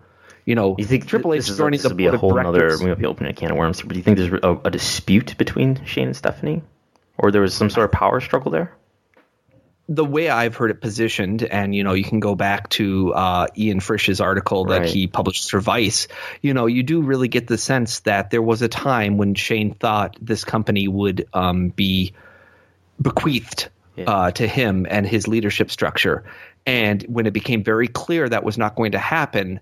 That was uh, demoralizing, Yeah. and you know, kind of caused him to say, "I want to strike out on my own and be successful." Yeah. and um and win you know be successful and maybe and and who knows if that decision was based around i want a better family life i want a better uh, legacy in business i want to make it on my own or whether i want to impress my dad i don't know And you think back But- to the the Mick Foley interview that Shane did uh, on, on the network, where Foley asked him about his relationship with Triple H, and he said it was quote fine. Yeah, and, and I think you know it's just like there's such a big difference between being friends with someone, being cordial with a family member, and doing business with them. You know, you put in very different situations there, and so I'm sure where they are now, they you know the fact that my point is that Shane is back and they're working together, and it's not. Um, you know that that is very clear that Shane has a performer role and Triple H has an executive role, right? Now, if Vince died, do I think that there would be a possibility that they would, you know, in some way to keep this McMahon name going, you know, give Shane a, a bigger role? It's always a possibility, right? I, I it's really hard to judge how they're going to deal with it, but I think on the flip side, I, I fully believe that they're at a place now where the stock will take a hit if if Vince McMahon died, especially without making it very clear what the secession line is going to be. The stock will take a hit if Triple H is in charge of the company because he is not a, a veteran business leader yet. However, I think that there's ways that they can lessen that blow, and I think they've done a great job of setting up a lot of that. And as I've said many times, I don't think someone is going to inherit all of Vince McMahon's positions. Yeah. No one is going to be the chairman of the board, the CEO of the company, and the head of creative, and the head of you know every other business line reporting to him. It's not going to be the You case will- that Triple H is going to take over all of Vince McMahon's duties. Yeah, and and had Linda McMahon not joined the Trump administration, that would have been a different situation. You know, in terms of, I don't think she would still be working for WWE, but of course, it would always leave that door open if you know there was a sudden health incident and Vince was no longer with us. Versus now, with her position, I don't think that would happen. You know, I think very much she's she's messaged and explained that she's beyond this. And you know, there was years and years where where Linda was running elements of this company, and she really demonstrated how the difference between being involved in things and running the company could be, because she had very little insight, input, or or thoughts on how the company would work creatively, but she had a lot of insights on how it would work as a business. She took a horrible Stone Cold Stunner too. haven't we all?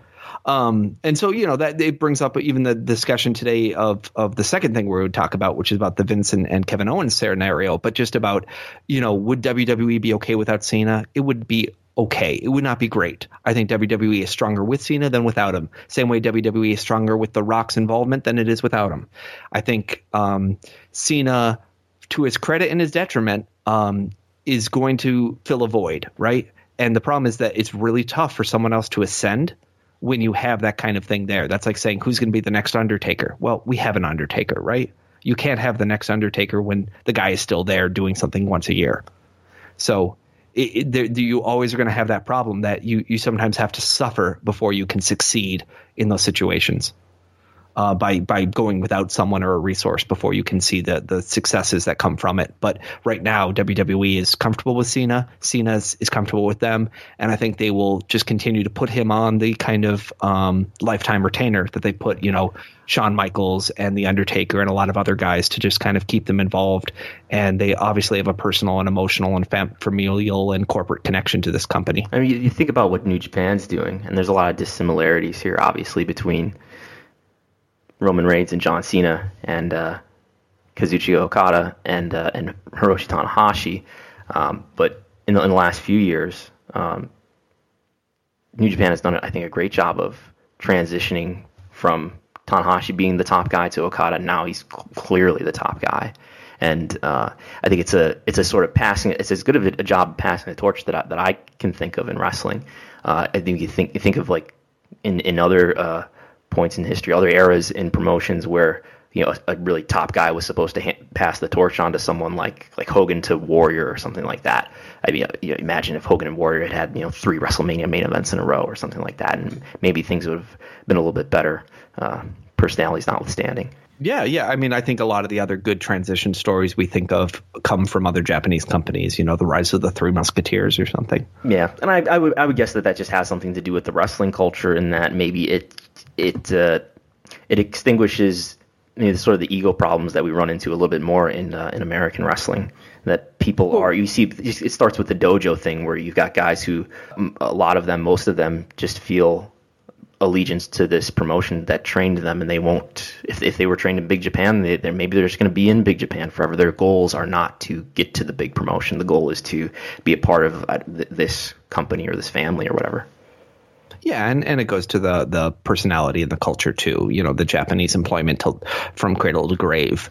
Which, uh, which, which the- actually, the, this, this sort of approach that I just described it sounds similar to that, the way that I think John Cena feels about WWE, where it's he is so dedicated to the company, and it's not about. He said this thing to I think in, to Jericho in an interview on the network, where he said, "It's I don't love pro wrestling, I don't love this business, I love this company," and he's he's just such a gung ho soldier for them. I would love to find out, you know, which of the uh, wrestlers held substantial WWE stock Yeah. and you know raked it in. Because if I was John Cena, you know, at some point here, I would be massively negotiating with the company to do something for me. You know, uh, whether it's a a specialized stock sale through his talent contract or something. Just because I, I do think the long term opportunity with the stock is probably higher for him. Uh, as someone who can kind of see it through and someone who is in, invested in trying to make it a success. So Yeah. I, I would just love if someone asked Cena that someday. Do you ever think John Cena will end up as an executive in this company? Yes, Yeah. I think I think much like the way ja- I think I think you know the Japanese companies are the best analogy, which is you know a lot of times you do see some of those old timers get executive positions in a professional wrestling company.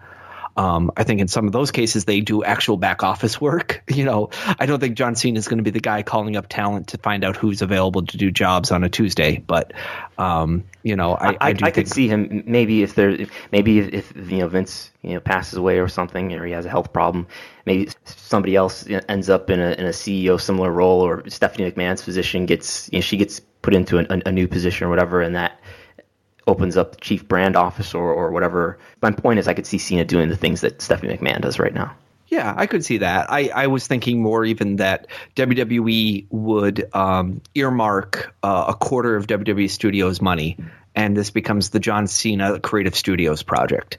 And then John Cena is allowed to, you know, kind of run a fully owned but fully an owned but fully independent subsidiary where he does some kind of creative entertainment, you know, development. And then that that goes towards WWE's profits, but it's run under John's label. So he's the CEO of John Cena Creative Entertainment, but at the same time, you those revenues. I, you know, if you look at his schedule, and be like what the do you creative see? force behind a movie you see a lot of the most successful people in Hollywood aren't necessarily the people on the screen, but the people who figure out how to get financing and also make the biggest projects work, right? So you look at someone like Jon Favreau, who who's changed kind of his direction from being an actor to being a director, and you know how much more infinite money he's made on the other side of the camera and producer.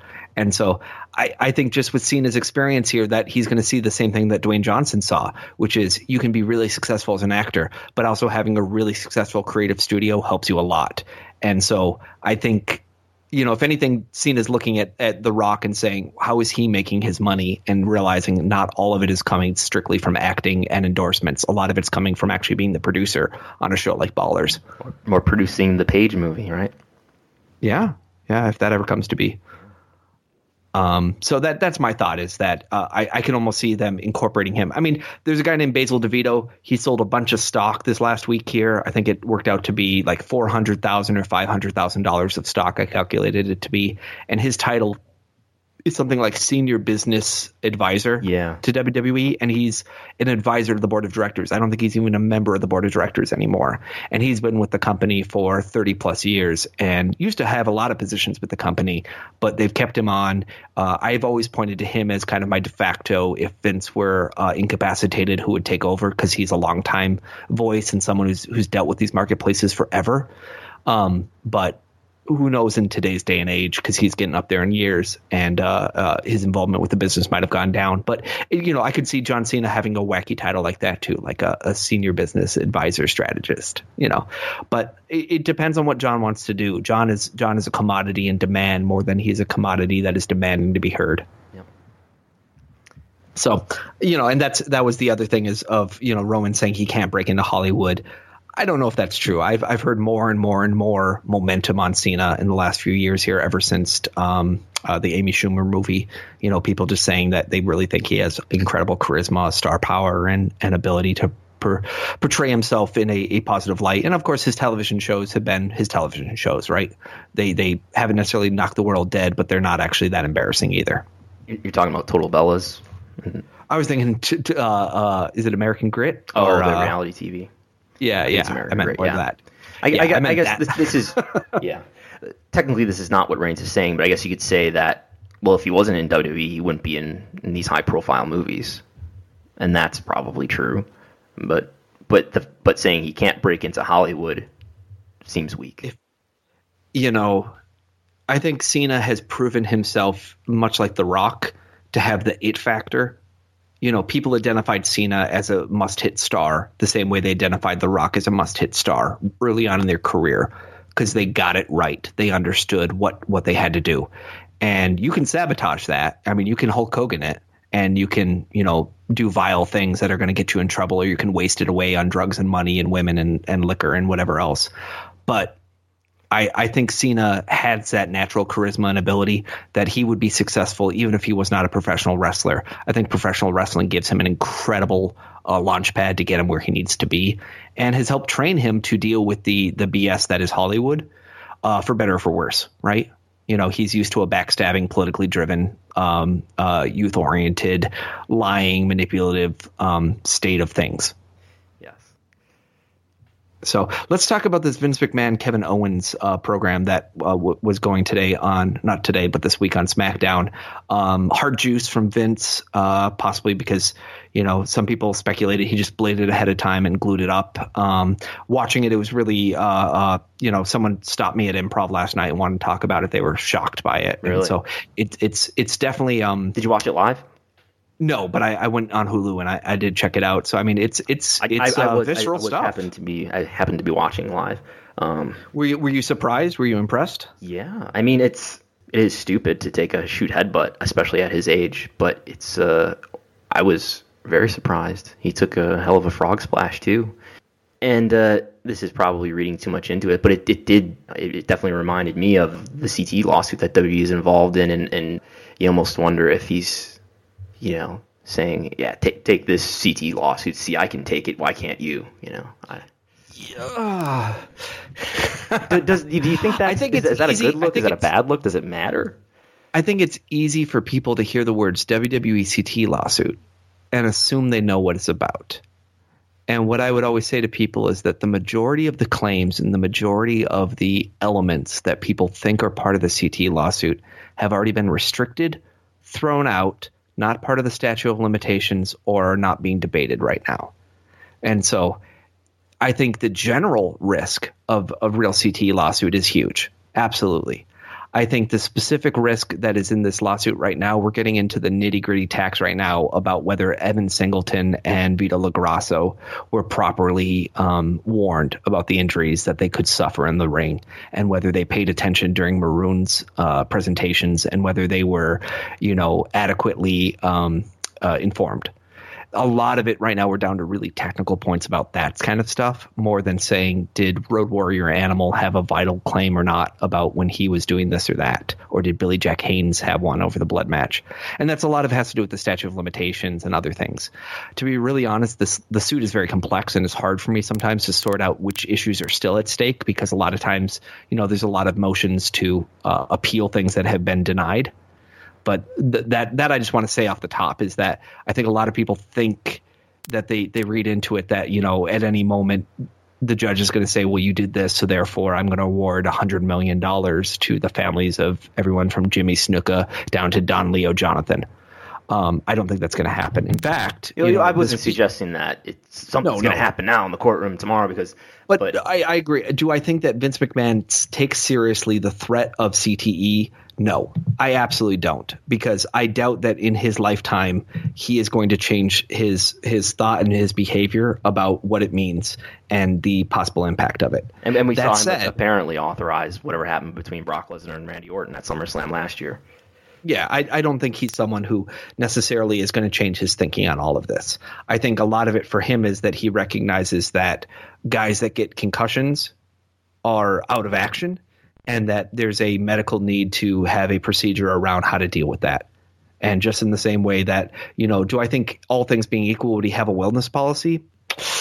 I don't really think that he does a wellness policy because he he's most interested in the health and the wellness of his athletes. I think he does it because he understands as a corporation it's very important for him to be able to have a mechanism for him to hold people accountable and for him to be able to report that this is what he does and as a reaction to some of the problems they've had in the past. Let's talk about gigging. Do you do you think so they've banned gigging and even on, on, my local indie level, we we're not supposed to gig. It, it literally says in the New York State Athletic Commission handbook, no no quote unquote gigging. Um, I. I kind of wonder if you know if you just let people gig, you wouldn't have maybe you wouldn't have to do shoot headbutts and things like this to get hardway juice. It's just sort of like I don't know. Maybe I'm, I'm kind of making a similar argument to saying just legalize drugs and let's let's regulate it instead of you know prohibiting it and then making people do even worse things. Oh, I think there's a long cry between wellness policy, no wellness policy, and blood and no blood. As long as you, I, I would say, if you're going to let people actually bleed, then you've got to have everybody do regular blood tests to make sure they don't have any communicable diseases through their blood or something like that. Yeah, and I think in general, as a commission, I think it's a good policy for them to say there's no blood on a show because I think again, if a commission's concern is the well-being of its performers, that is something that is fraught with risk. Yeah. And is something that for theatrical effect, there's other ways to achieve things that are probably um, better. Now, unfortunately, wrestlers have taken worse ways to achieve things, right? so instead of using fake blood, which I agreed is that's a, you know it's a fanciful idea, but my point is, as a commission, you're about the health of the people, right?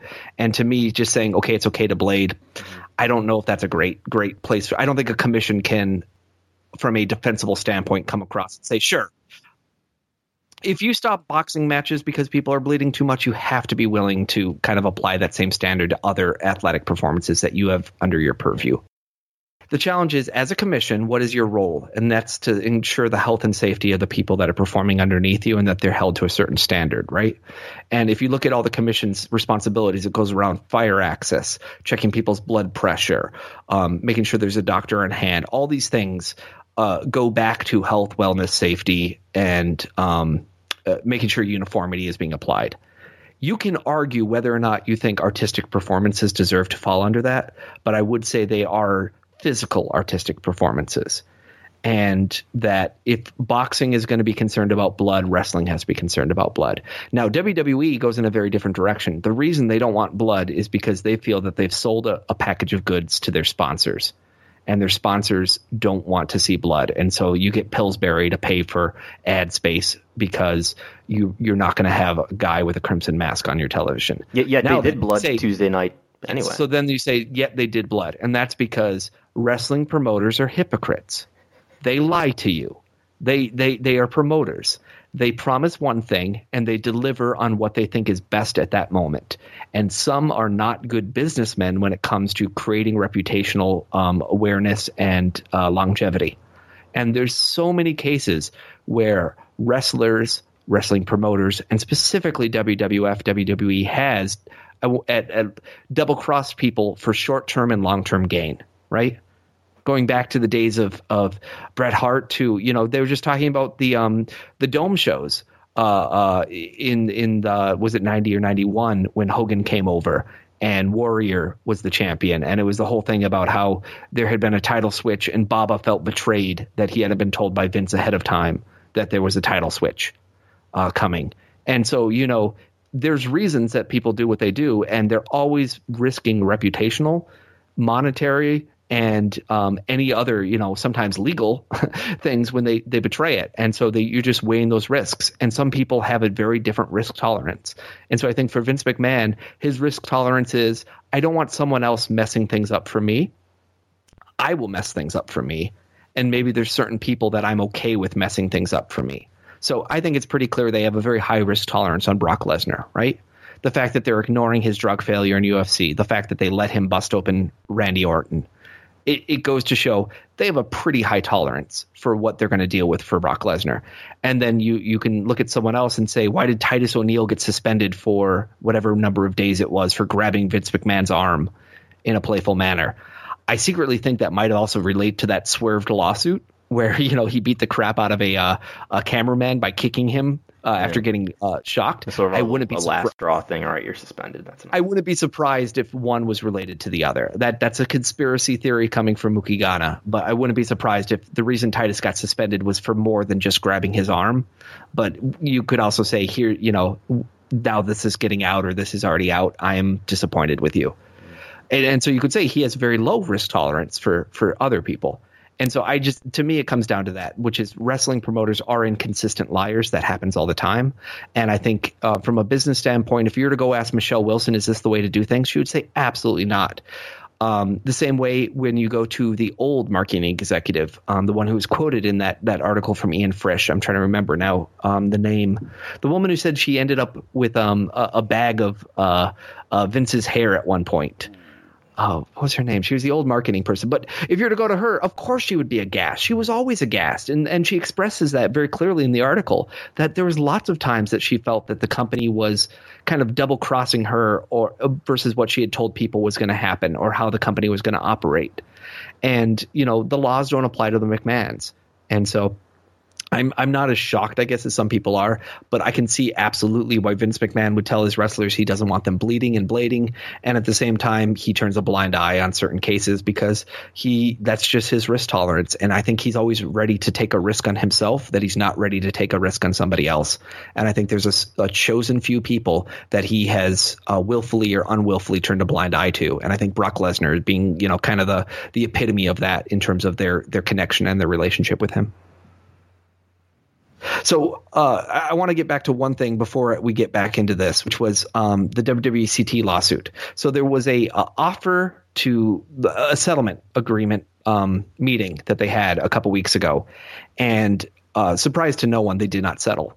And uh, Kyros Konstantine, Konstantine Kyros, his real name, um, publishes a blog which you know a lot of people don't realize that's out there. Even I, who follows this case pretty darn close, forget this out there. It's called like uh, I think it's WWE Concussion Lawsuit.com. No, what is it? I'll have to look it up in a second here. But um, one thing he wrote, which was interesting. So let me get the actual website is WWE Concussion and he wrote his 10 things that he wanted out of this settlement agreement and he said, These are the, what do we want? This is a basic summary of the ideas for resolving this case. Number one, full health insurance for all the plaintiffs and their families who do not have it, cannot afford it, and supplemental policies for people on Medicare and Medicaid. Number two, lump sum disability and or disability payments based on the medical diagnosis, in part for the number of WWE, ECW, WCW matches and then offset by SSDI, SSI, so Social Security Disability Income, Social Security Income. Uh, number three, WWE should pay for medical monitoring for CTE for all plaintiffs. Number four, additional payouts for the diagnosed neurological conditions for plaintiffs with qualifying diagnoses, real issues discovered by a doctor. Um, number five, WWE should pay for the comprehensive mortality death rate in wrestling study with a view to help lower it. Number six, uh, program to build and improve the outreach to wrestlers in need, expanding the drug and alcohol program, and tie it into overall medical care. Number seven, fair royalty payments and a full accounting to all plaintiffs. Number eight, WWE should correctly classify its wrestlers as employees. Number nine, WWE should finance a wrestler specific CTE research, unlike just giving millions to other sports military CTE studies. And number 10, WWE should give lump sum payouts to plaintiffs with CTE diagnosis after their death. So those were the ten things that the plaintiff said that they wanted. So, so I just they're wanted saying to. If you, Konstantine Kyros is saying if you give us some combination of these ten things, maybe we'll drop this lawsuit. Essentially, he's saying that's what we came and asked for in the settlement agreement. Is that these would be the things that would then cause us to um, cease this lawsuit, cease seeking class action lawsuits, cease other things. Some of these are part of what I would call the WWCT lawsuit. Some of these are completely out of scope, like the royalty payments piece completely out of scope of this lawsuit. There is the royalties lawsuit that Bagwell and Levy are doing right now, but this is not in scope for the CT lawsuit. Really, they're they're trying to very they work it in basically saying here's a match of you getting head trauma we are making money off that match therefore we you have made money off my head trauma therefore you owe me some of that money so you could say they're kind of looping back to this to the royalty argument, but they're not necessarily saying it's because you showed a match of me. It's more because you gained revenue by using footage of me doing something. Um, that contributed to my CTE. Yes, or to my my my dra- trauma as a person. You know, you can see that they're they're focused on CTE, but they're also focused on the idea of healthcare coverage and whatnot. And and again, it's it's it's interesting because this is the first time I've actually seen a concise list of you know what would it take to get me to settle, which is a lot different than what am I asking for in this lawsuit.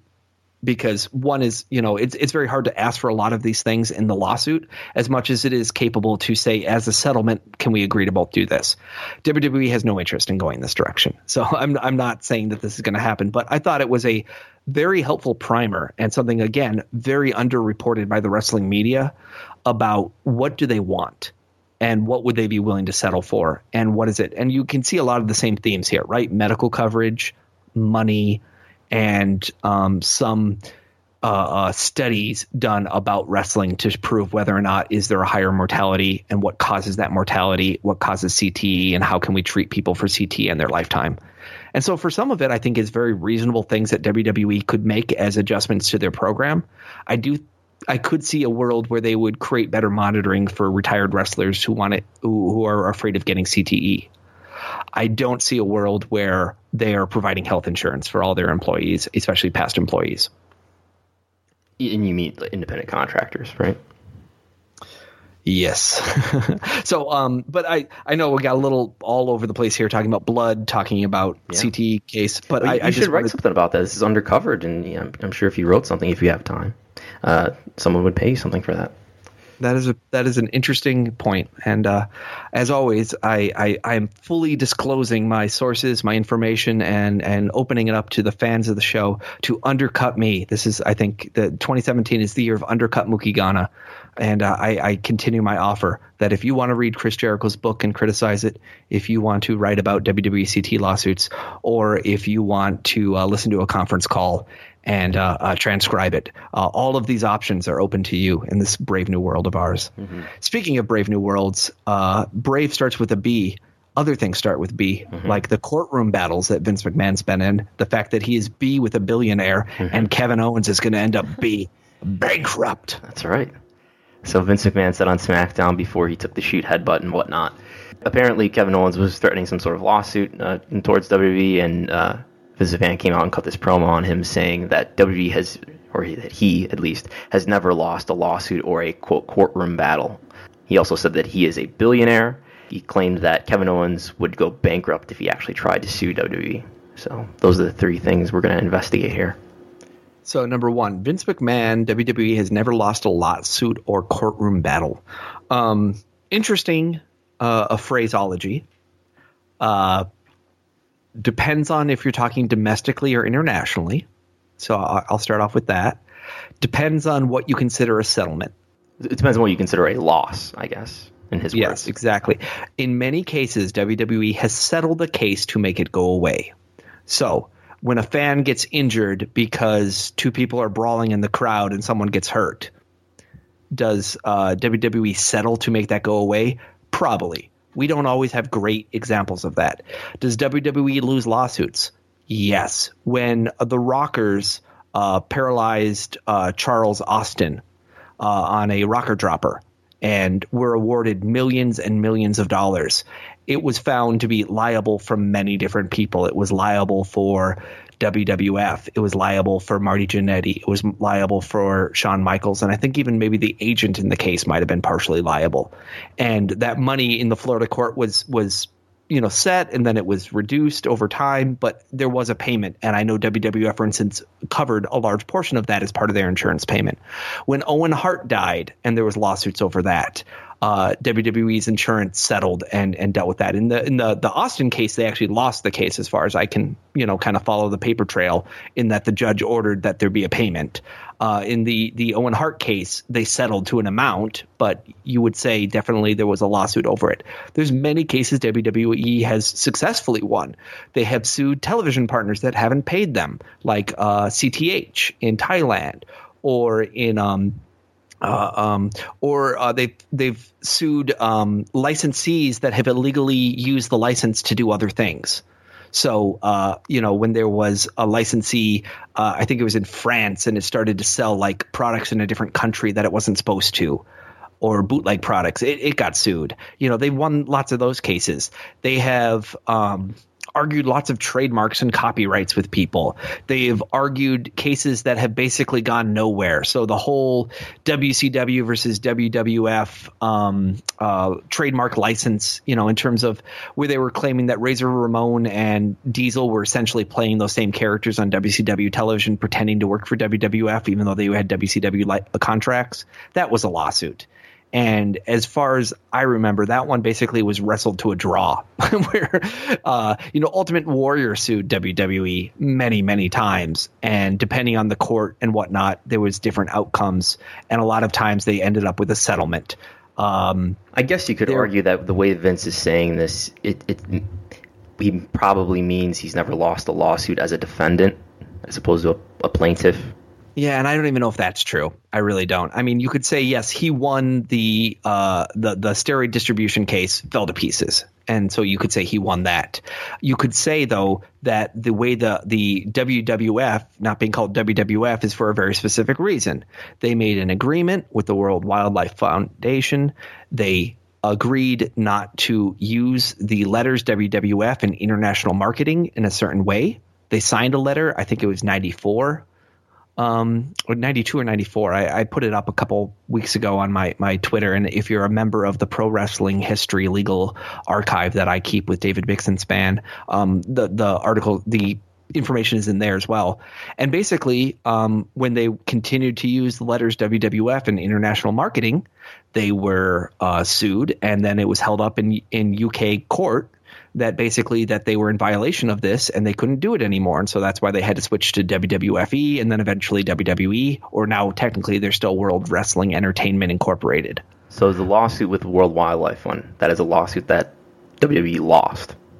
It's an international trademark that they lost, which involved a lawsuit. Yeah, I would say they lost that one. Um, I would definitely say they uh, they lost let me think of other. Oh, I had another one that I was just thinking of. Um, I might have to go to my archive here to. Uh, this is just off the top of my head. I'm mentioning most of these. Uh, they lost the Ventura lawsuit. Uh, you know about how much money they owed royalties to Jesse Ventura.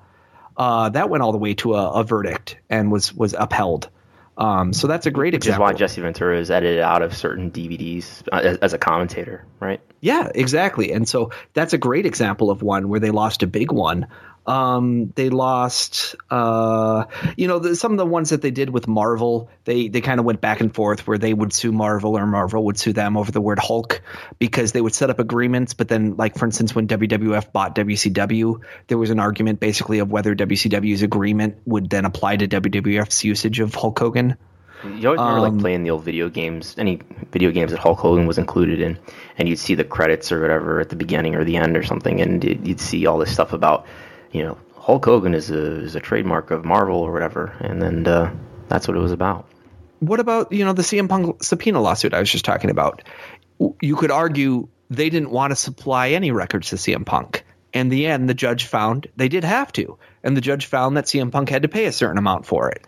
Um, do I think they lost that lawsuit? Well, they they'll have to. They're com- they're compelled to produce those records so they certainly didn't win it because they didn't get around that. On the flip side, um, you know, you're you're complying with a court order, right? So is that losing a battle or not? Do I think that they've lost a you know a a striking blow? I think the trademark is probably the biggest case that I can think of where they've had a serious serious blow that's affected them. I would also say that things like the um, the Austin verdict and uh, to and maybe even the Owen Hart verdict to some degree um, really hurt them monetarily. The Austin uh, verdict? The Charles Austin. Oh, okay. okay. Uh, not, not, Steve yes. Austin. Okay. No, not Steve Austin. Um, I would say, uh, you know, the there's cases where they've done settlements with people. So and w- was there a lawsuit over the death of Owen Hart that actually had a, a judgment?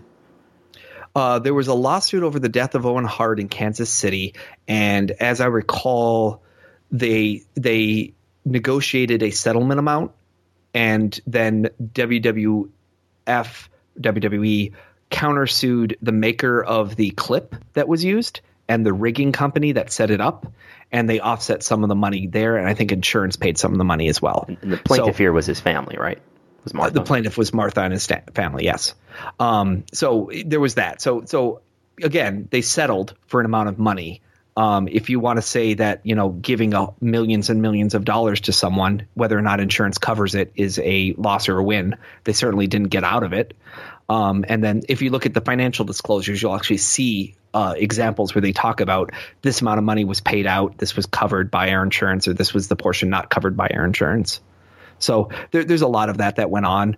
Um, there was later lawsuits from Martha Hart where she sued over the use, uh, saying that she wasn't getting royalties and and the use of of Owen's stuff in. Um, there's kind of two different suits. One over kind of saying that they weren't allowed to use some of the footage, uh, like the family pictures, and then some of it trying to say that she wasn't getting paid royalties. And she didn't really win those cases. I think they again found a settlement there to make her kind of uh, cease, but she wasn't doing great in that lawsuit as far as I recalled or the court records show. But I mean, um, you know, the ECW when they bought those assets, they were sued by Tod Gordon and people about whether it was fair, and they won those. So they win a lot of lawsuits. Jerry McDevitt is a bulldog, and he has certainly gotten lots and lots of cases dismissed. You know, when when you look at his case of when did he start, his first case with WWF, I believe, was um, defending Jim Neidhart against a stewardess who said that he like say, groped or attacked her his he's been with WB uh, between the sheets taught me that he's been with WB since I think 1987, which is when the incident that you're that you're talking about happened. Yeah, so I mean, it, it goes there. You you could say uh, WWF, you know, they they sued over a lot of things that happened with uh, Shenker and Bell, where they were setting up kind of a corrupt kickback scheme around THQ and royalties and and and whatnot, and um, you know that became a federal case because those guys were being prosecuted by the U.S. government. But at the same time, WWF was trying to get some relief, and I don't recall them necessarily winning so much in that case, especially because recently um, some of the uh, sentencing I think got reduced um, in that case uh, for those guys based on on that. There's security fraud cases that have gone against WWF. For the most part, they've done well in those. You know, they didn't lose the big one uh, that came about the big stock drop after the domestic TV rights numbers for NBCU were lower than expected. They didn't lose the one against the initial IPO filing, as far as I know, but they might have had to pay out some money uh, as part of a settlement there too. So. Okay yeah, a lot of cases. Can I say? I mean, they want the Bozell cases where Brent Bozell was was talking about them and they were complaining about that. Um, for the most part, they won those, as far as I can tell. Um, Who, but yeah, who's Brent Bozell? Oh, the parent, the the head of the Parents Television Council. Oh, they'll go all the PTC. Yes, and so that why do you why do you think the right to protest or right to right to censor? Right to censor. RTC started was was obviously a, a response right. to the PTC. Vince getting his aggressions out yeah. So uh, that, but I, I, would even say, you know, there's cases where we've seen uh, with the Warrior suits that just went on and on and on and on um, before they were settled. Those were not going the best for WWF in some cases, but um, we don't, you know, th- there's times they back down. They obviously got some strongly worded letters from someone like Sinclair at ROH saying that they shouldn't tamper with talent and those contract tampering things did did play a role in uh, WWE becoming very gun shy about hiring Ring of Honor talent for years and, and now. It sounds like they made a settlement with CM Punk after he left, didn't they? Mm. They came to an agreement. That, that was, uh, I don't know. I feel like that was strongly implied in the Cabana interviews. I think that there was. I mean, when you look at at the records, especially the subpoena records, kind of that create an additional narrative to that. Basically, it shows that CM Punk left the company and then at some point he was expected to come back to work right? Because basically he didn't come back to work. And so then i think there was basically a disagreement about what does it mean to you know what what does it mean for the rest of his contract? How does he get out of this? And in addition if you look at the trademark records for cm punk wwe had registered them and that at a certain point they signed them over to him a couple months later. And so arguably all of this came from the fact that WWE came up with a, a settlement with him in terms of how to end a dispute over how he would leave his employment with WWE. And the subpoena kind of references this, saying like on a certain day, I think it was June or something, that they, they came to a conclusion on his contract and agreed to basically close it out. And we saw the same thing. You know, I think he was Mysterio, released on his wedding day, as the story goes. Yes. Uh, uh it, it, that's possible. I don't know if which, that which was, I believe was June or July of that year. Okay, then then that that that does um, line up uh, with some of the records in the subpoena case. There's a little bit, there's kind of hints of it talking about you know Mr. Punk left in, in well not Mr. Punk, Mr. Brooks left you know in January and um, after and you know claimed he was injured or something like that, and then after so many weeks you know then we're in a different state because they have policies in their contract that basically say how many weeks you can do this or do that. And uh, same with Rey Mysterio, they were holding Rey to a contract that basically said, if you're injured, we can count every week that you're injured and add it to the end of your contract. And in theory, I think you could say that that would force someone, if they were injured on day one of their contract, they could be held to probably twice the length of their contract. So a three year contract become a six year contract. But you know, there's different interpretations about whether that kind of language was right. And I, I think Rey Mysterio also sent wrong, strongly worded letters. And again, is a lawsuit the same as a strongly worded legal letter? No. So, has WWE lost a courtroom lawsuit? Yes, for sure. In their lifetime, they have. Internationally, they have. Domestically, I'm positive there are cases where they have been a defendant as one of many defendants and they have not come out on top. They have paid money in settlements, and I do believe there are court cases that they have lost, such as the Ventura one, even though those are being appealed or they were appealed and, for the most part, upheld. And, and again, we're not trying to say, "Oh, gotcha, Vince is wrong, he's lying to you," but the, well, other than the thing you said before, but but that you know, so that this raises some interesting questions, and let's you know, let's try to answer them for real. So I, I, think I went through pretty pretty in depth there that WWE Vince McMahon WWE has never lost a lawsuit or courtroom battle. If you're more interested in more information, contact me on Twitter at MookieGhana, and for a uh, a funding donation, uh, we can give you access to the archive of all the information I have around WWE lawsuits. I have dozens and dozens and dozens of lawsuits, um, hundreds, you know, if you want to just count like things that I only have one or two files for. But I have dozens that I have very in depth files on. And the total number of files that are probably in this directory, including some government files and things like everything from Chris Benoit's citizenship uh, you know, immigration status papers to, uh, you know, copies of from the George Bush Library where uh, there was the retirement show that was going on in Texas and, uh, uh, you know, the correspondence that was going back and forth with that.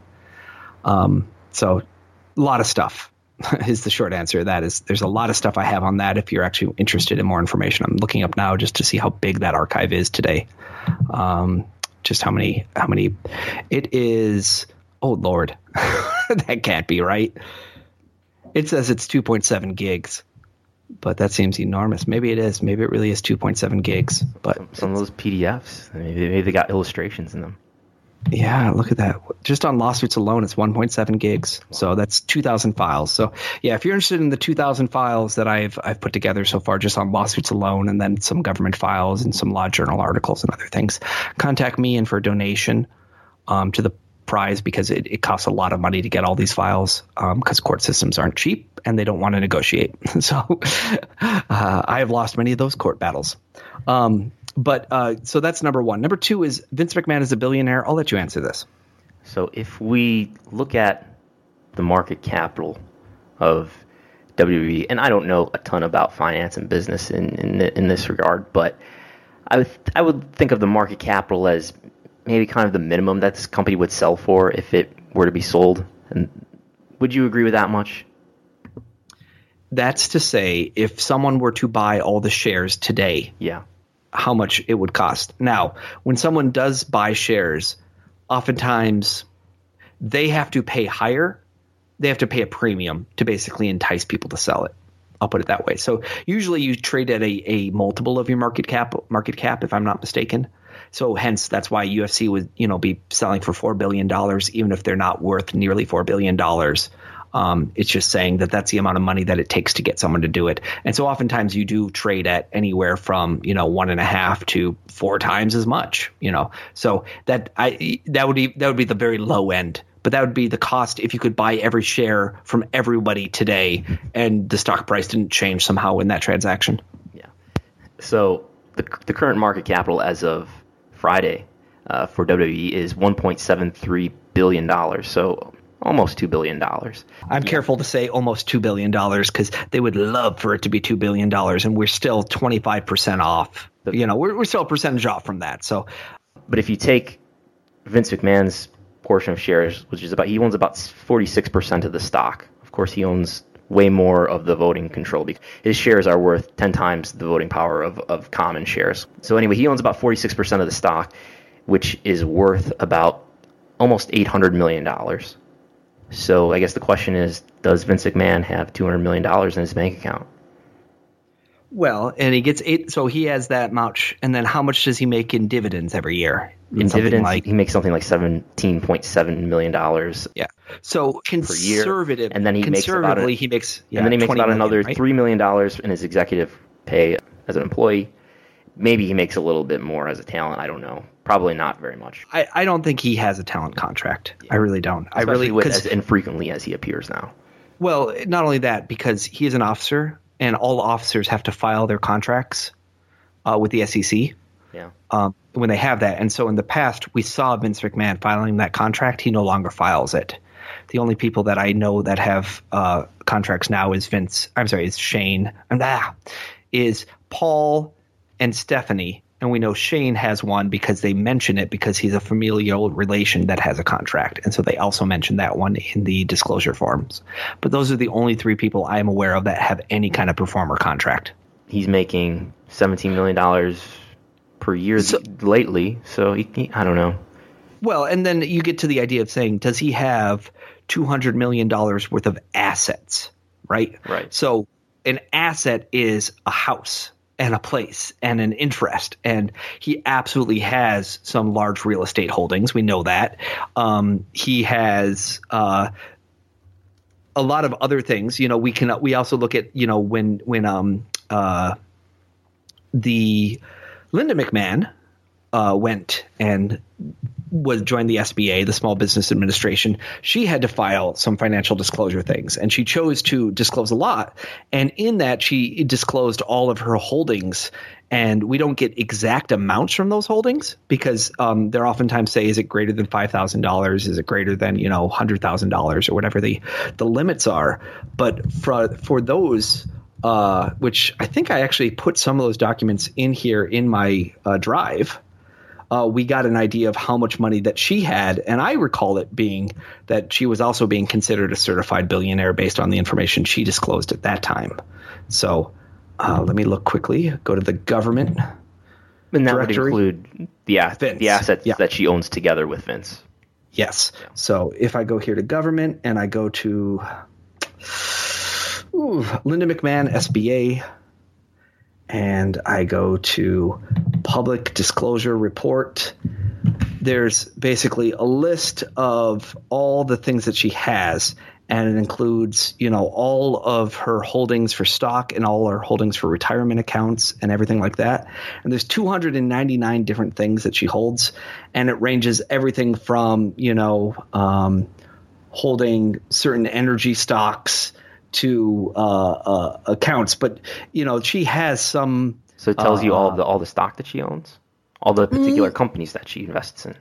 It, it does, though. Some of them, of course, are like you know mutual fund type things. So you know that you're not going to know all and, the companies. what year is this from? Uh, it, it would be from uh, well, she filed it in January, so it's it's basically 2016. Oh.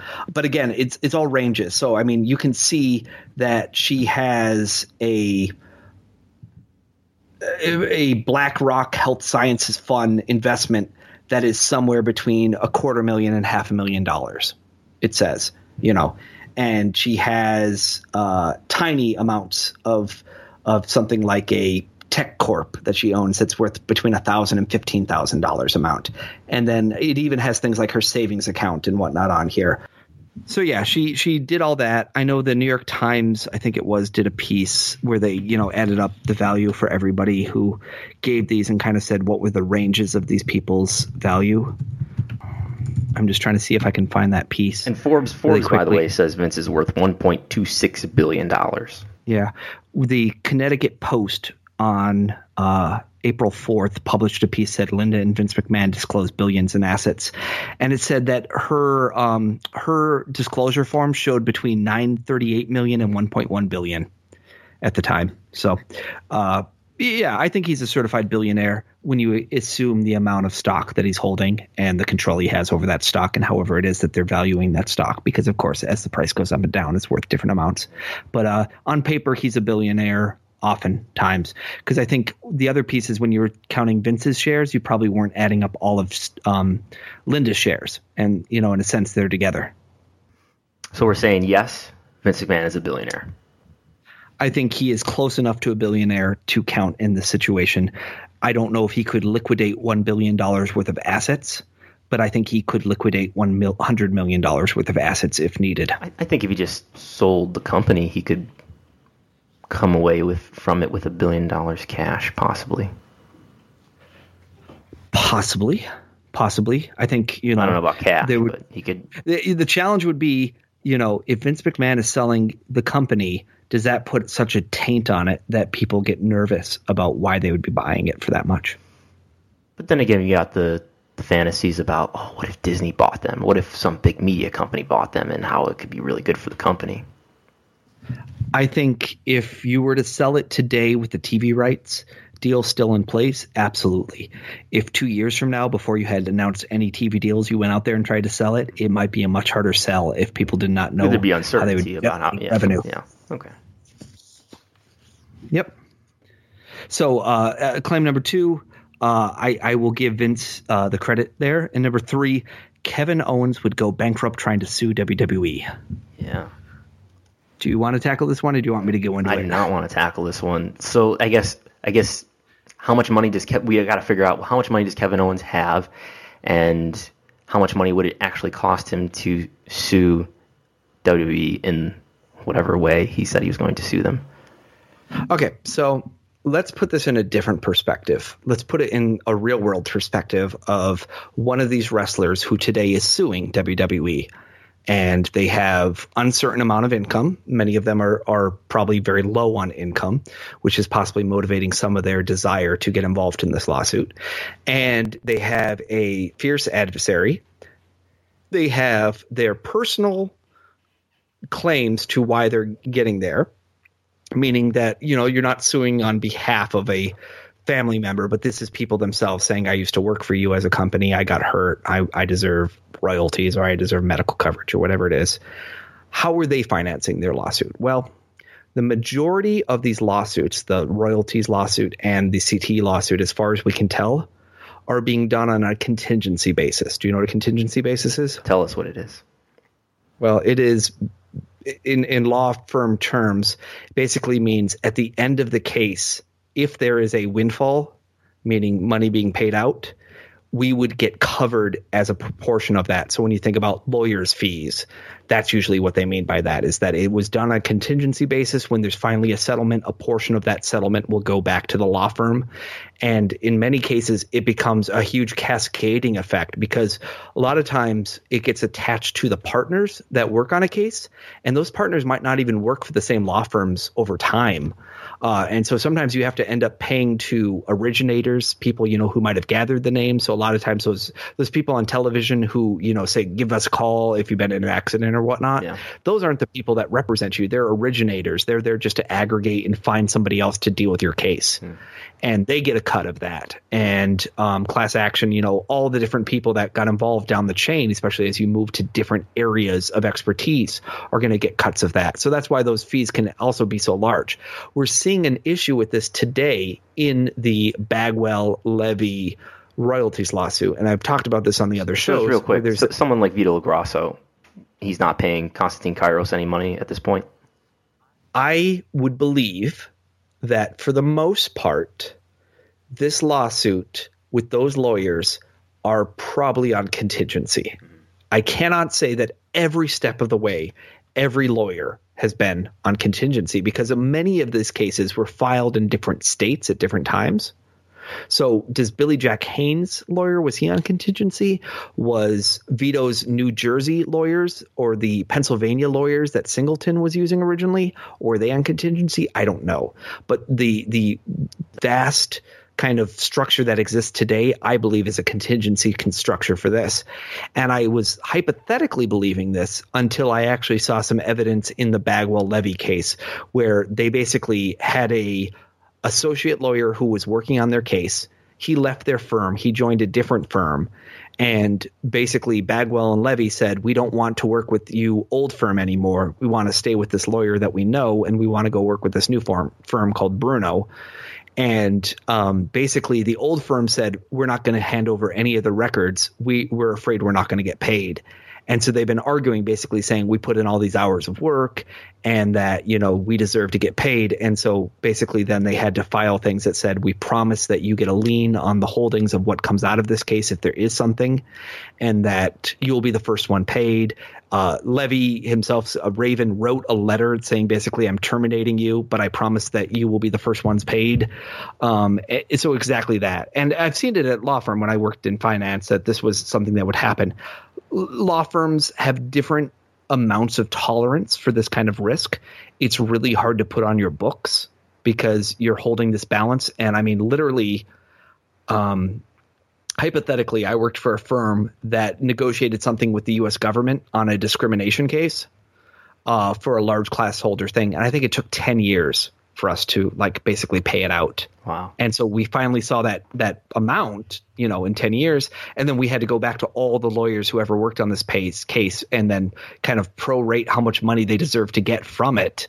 Um, because at the same time, there's a difference between do lawyers get paid or do lawyer firms get paid? Because in many firms, you're getting paid regardless of what you're doing you know you're getting bonuses based on how much the firm makes.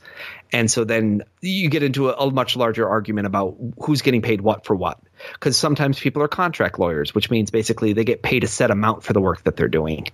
And um, some lawyers might be getting paid because the firms might be paying them but basically the plaintiffs aren't paying them. So would he go bankrupt trying to sue wwe um, my guess is probably not uh, it would depend on the the appetite of a lawyer to necessarily take up the case and represent him. I think at this point of time, there would be a lot of people who would actually love to have a standing professional wrestling lawyer or professional wrestling contract get get challenged in a, in a current way because one of the biggest obstacles everyone's had is statute of limitations and the fact that um, Connecticut law is very business friendly. And basically, if these claims are not made quickly, there's a lot of, of challenges there. We just saw with the Titus O'Neil lawsuit right now that uh, Donald Anderson, who is the cameraman from Swerved, who used a um, who who got kicked after a, a cattle prod stunt on Titus O'Neil went wrong and basically claims that he injured his hand. He had filed court he had filed the lawsuit in in California and in that case, uh, it, Titus just basically moved it to federal court by saying, "I live in Florida. Uh, WWE is is based in Delaware and domiciled in Connecticut." And so we're international, you know, we're we're not of the same state citizenship, and that the amount you're asking for is more than fifty thousand dollars. So it should be a federal case. And so that opens up a whole different list of things, and it'll be interesting to see whether or not Donald Anderson keeps the same lawyers you know, as he originally did. Uh, we have seen people try to be pro se or or try to defend themselves and you know file things. Brian P. Jack was a NXT trainee. He tried to sue WWE, claiming that basically he got injured really bad in the ring and that uh, all these guys basically were abusing him and it wasn't fair.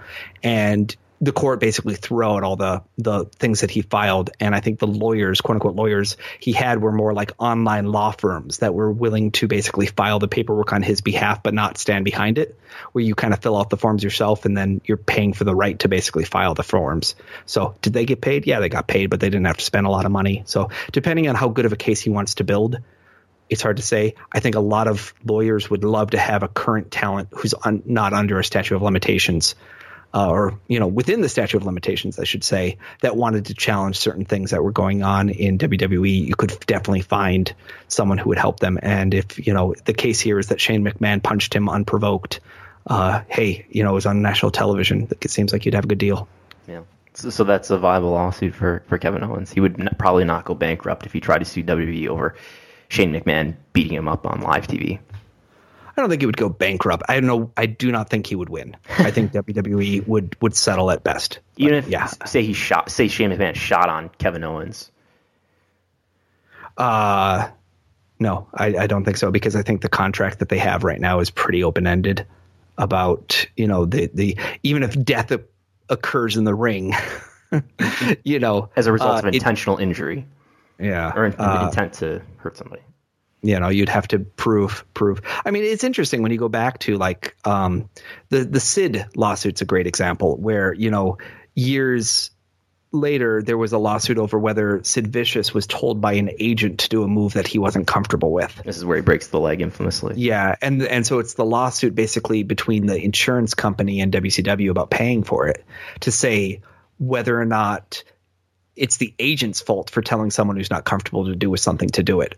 So with the Shane McMahon thing, I think it would come down to um, who was in a position to stop this, who could expect it to happen, you know, were there signs or anything, and then also was there any direction that Shane was secretly given. But again, you'd have to get into you'd have to get a real lawyer on, which I am not, to explain all the factors that would be looked at in terms of of deciding a case like that and whether this was you know personal injury or something else that this would fall under. Okay. So so we've got the answers to the three questions, don't we? Yes, he, he has not lost a lawsuit battle. I'd say that's implausible. I'd say he's a billionaire. I'd say that's plausible. He would go bankrupt. It's difficult to know, but unlikely are my three answers. You know, when I came up with the idea to do a format like this, I figured, oh, maybe we could, you know, it'll be fast paced and we'll go, yeah, question, answer, question, answer, and we'll get through it. But no, this is, uh, here we are, I don't know, over two hours later or something. Not two hours. Oh, yeah. Can't be two hours. Oh, I think it is. It's yeah. like an hour and a half. Uh, we'll see. Excellent. Well, uh, that's that's that. We talked about things. I got to get my lawsuit stuff off my chest. Yeah. So, you know, that's my my fun thing. Um, uh, reading material uh, for for the viewers at home. Uh, there's an article out right now at uh, I think it's melmagazine.com called Save big on brunch for mom, all in the Kroger app. Get 16 ounce packs of flavorful Angus 90% lean ground sirloin for $4.99 each with a digital coupon. Then buy two get two free on 12 packs of delicious Coca Cola, Pepsi, or 7UP, all with your card. Shop these deals at your local Kroger, less than five miles away. Or tap the screen now to download the Kroger app to save big today. Kroger, fresh for everyone. Prices and product availability subject to change. Restrictions apply. See site for details.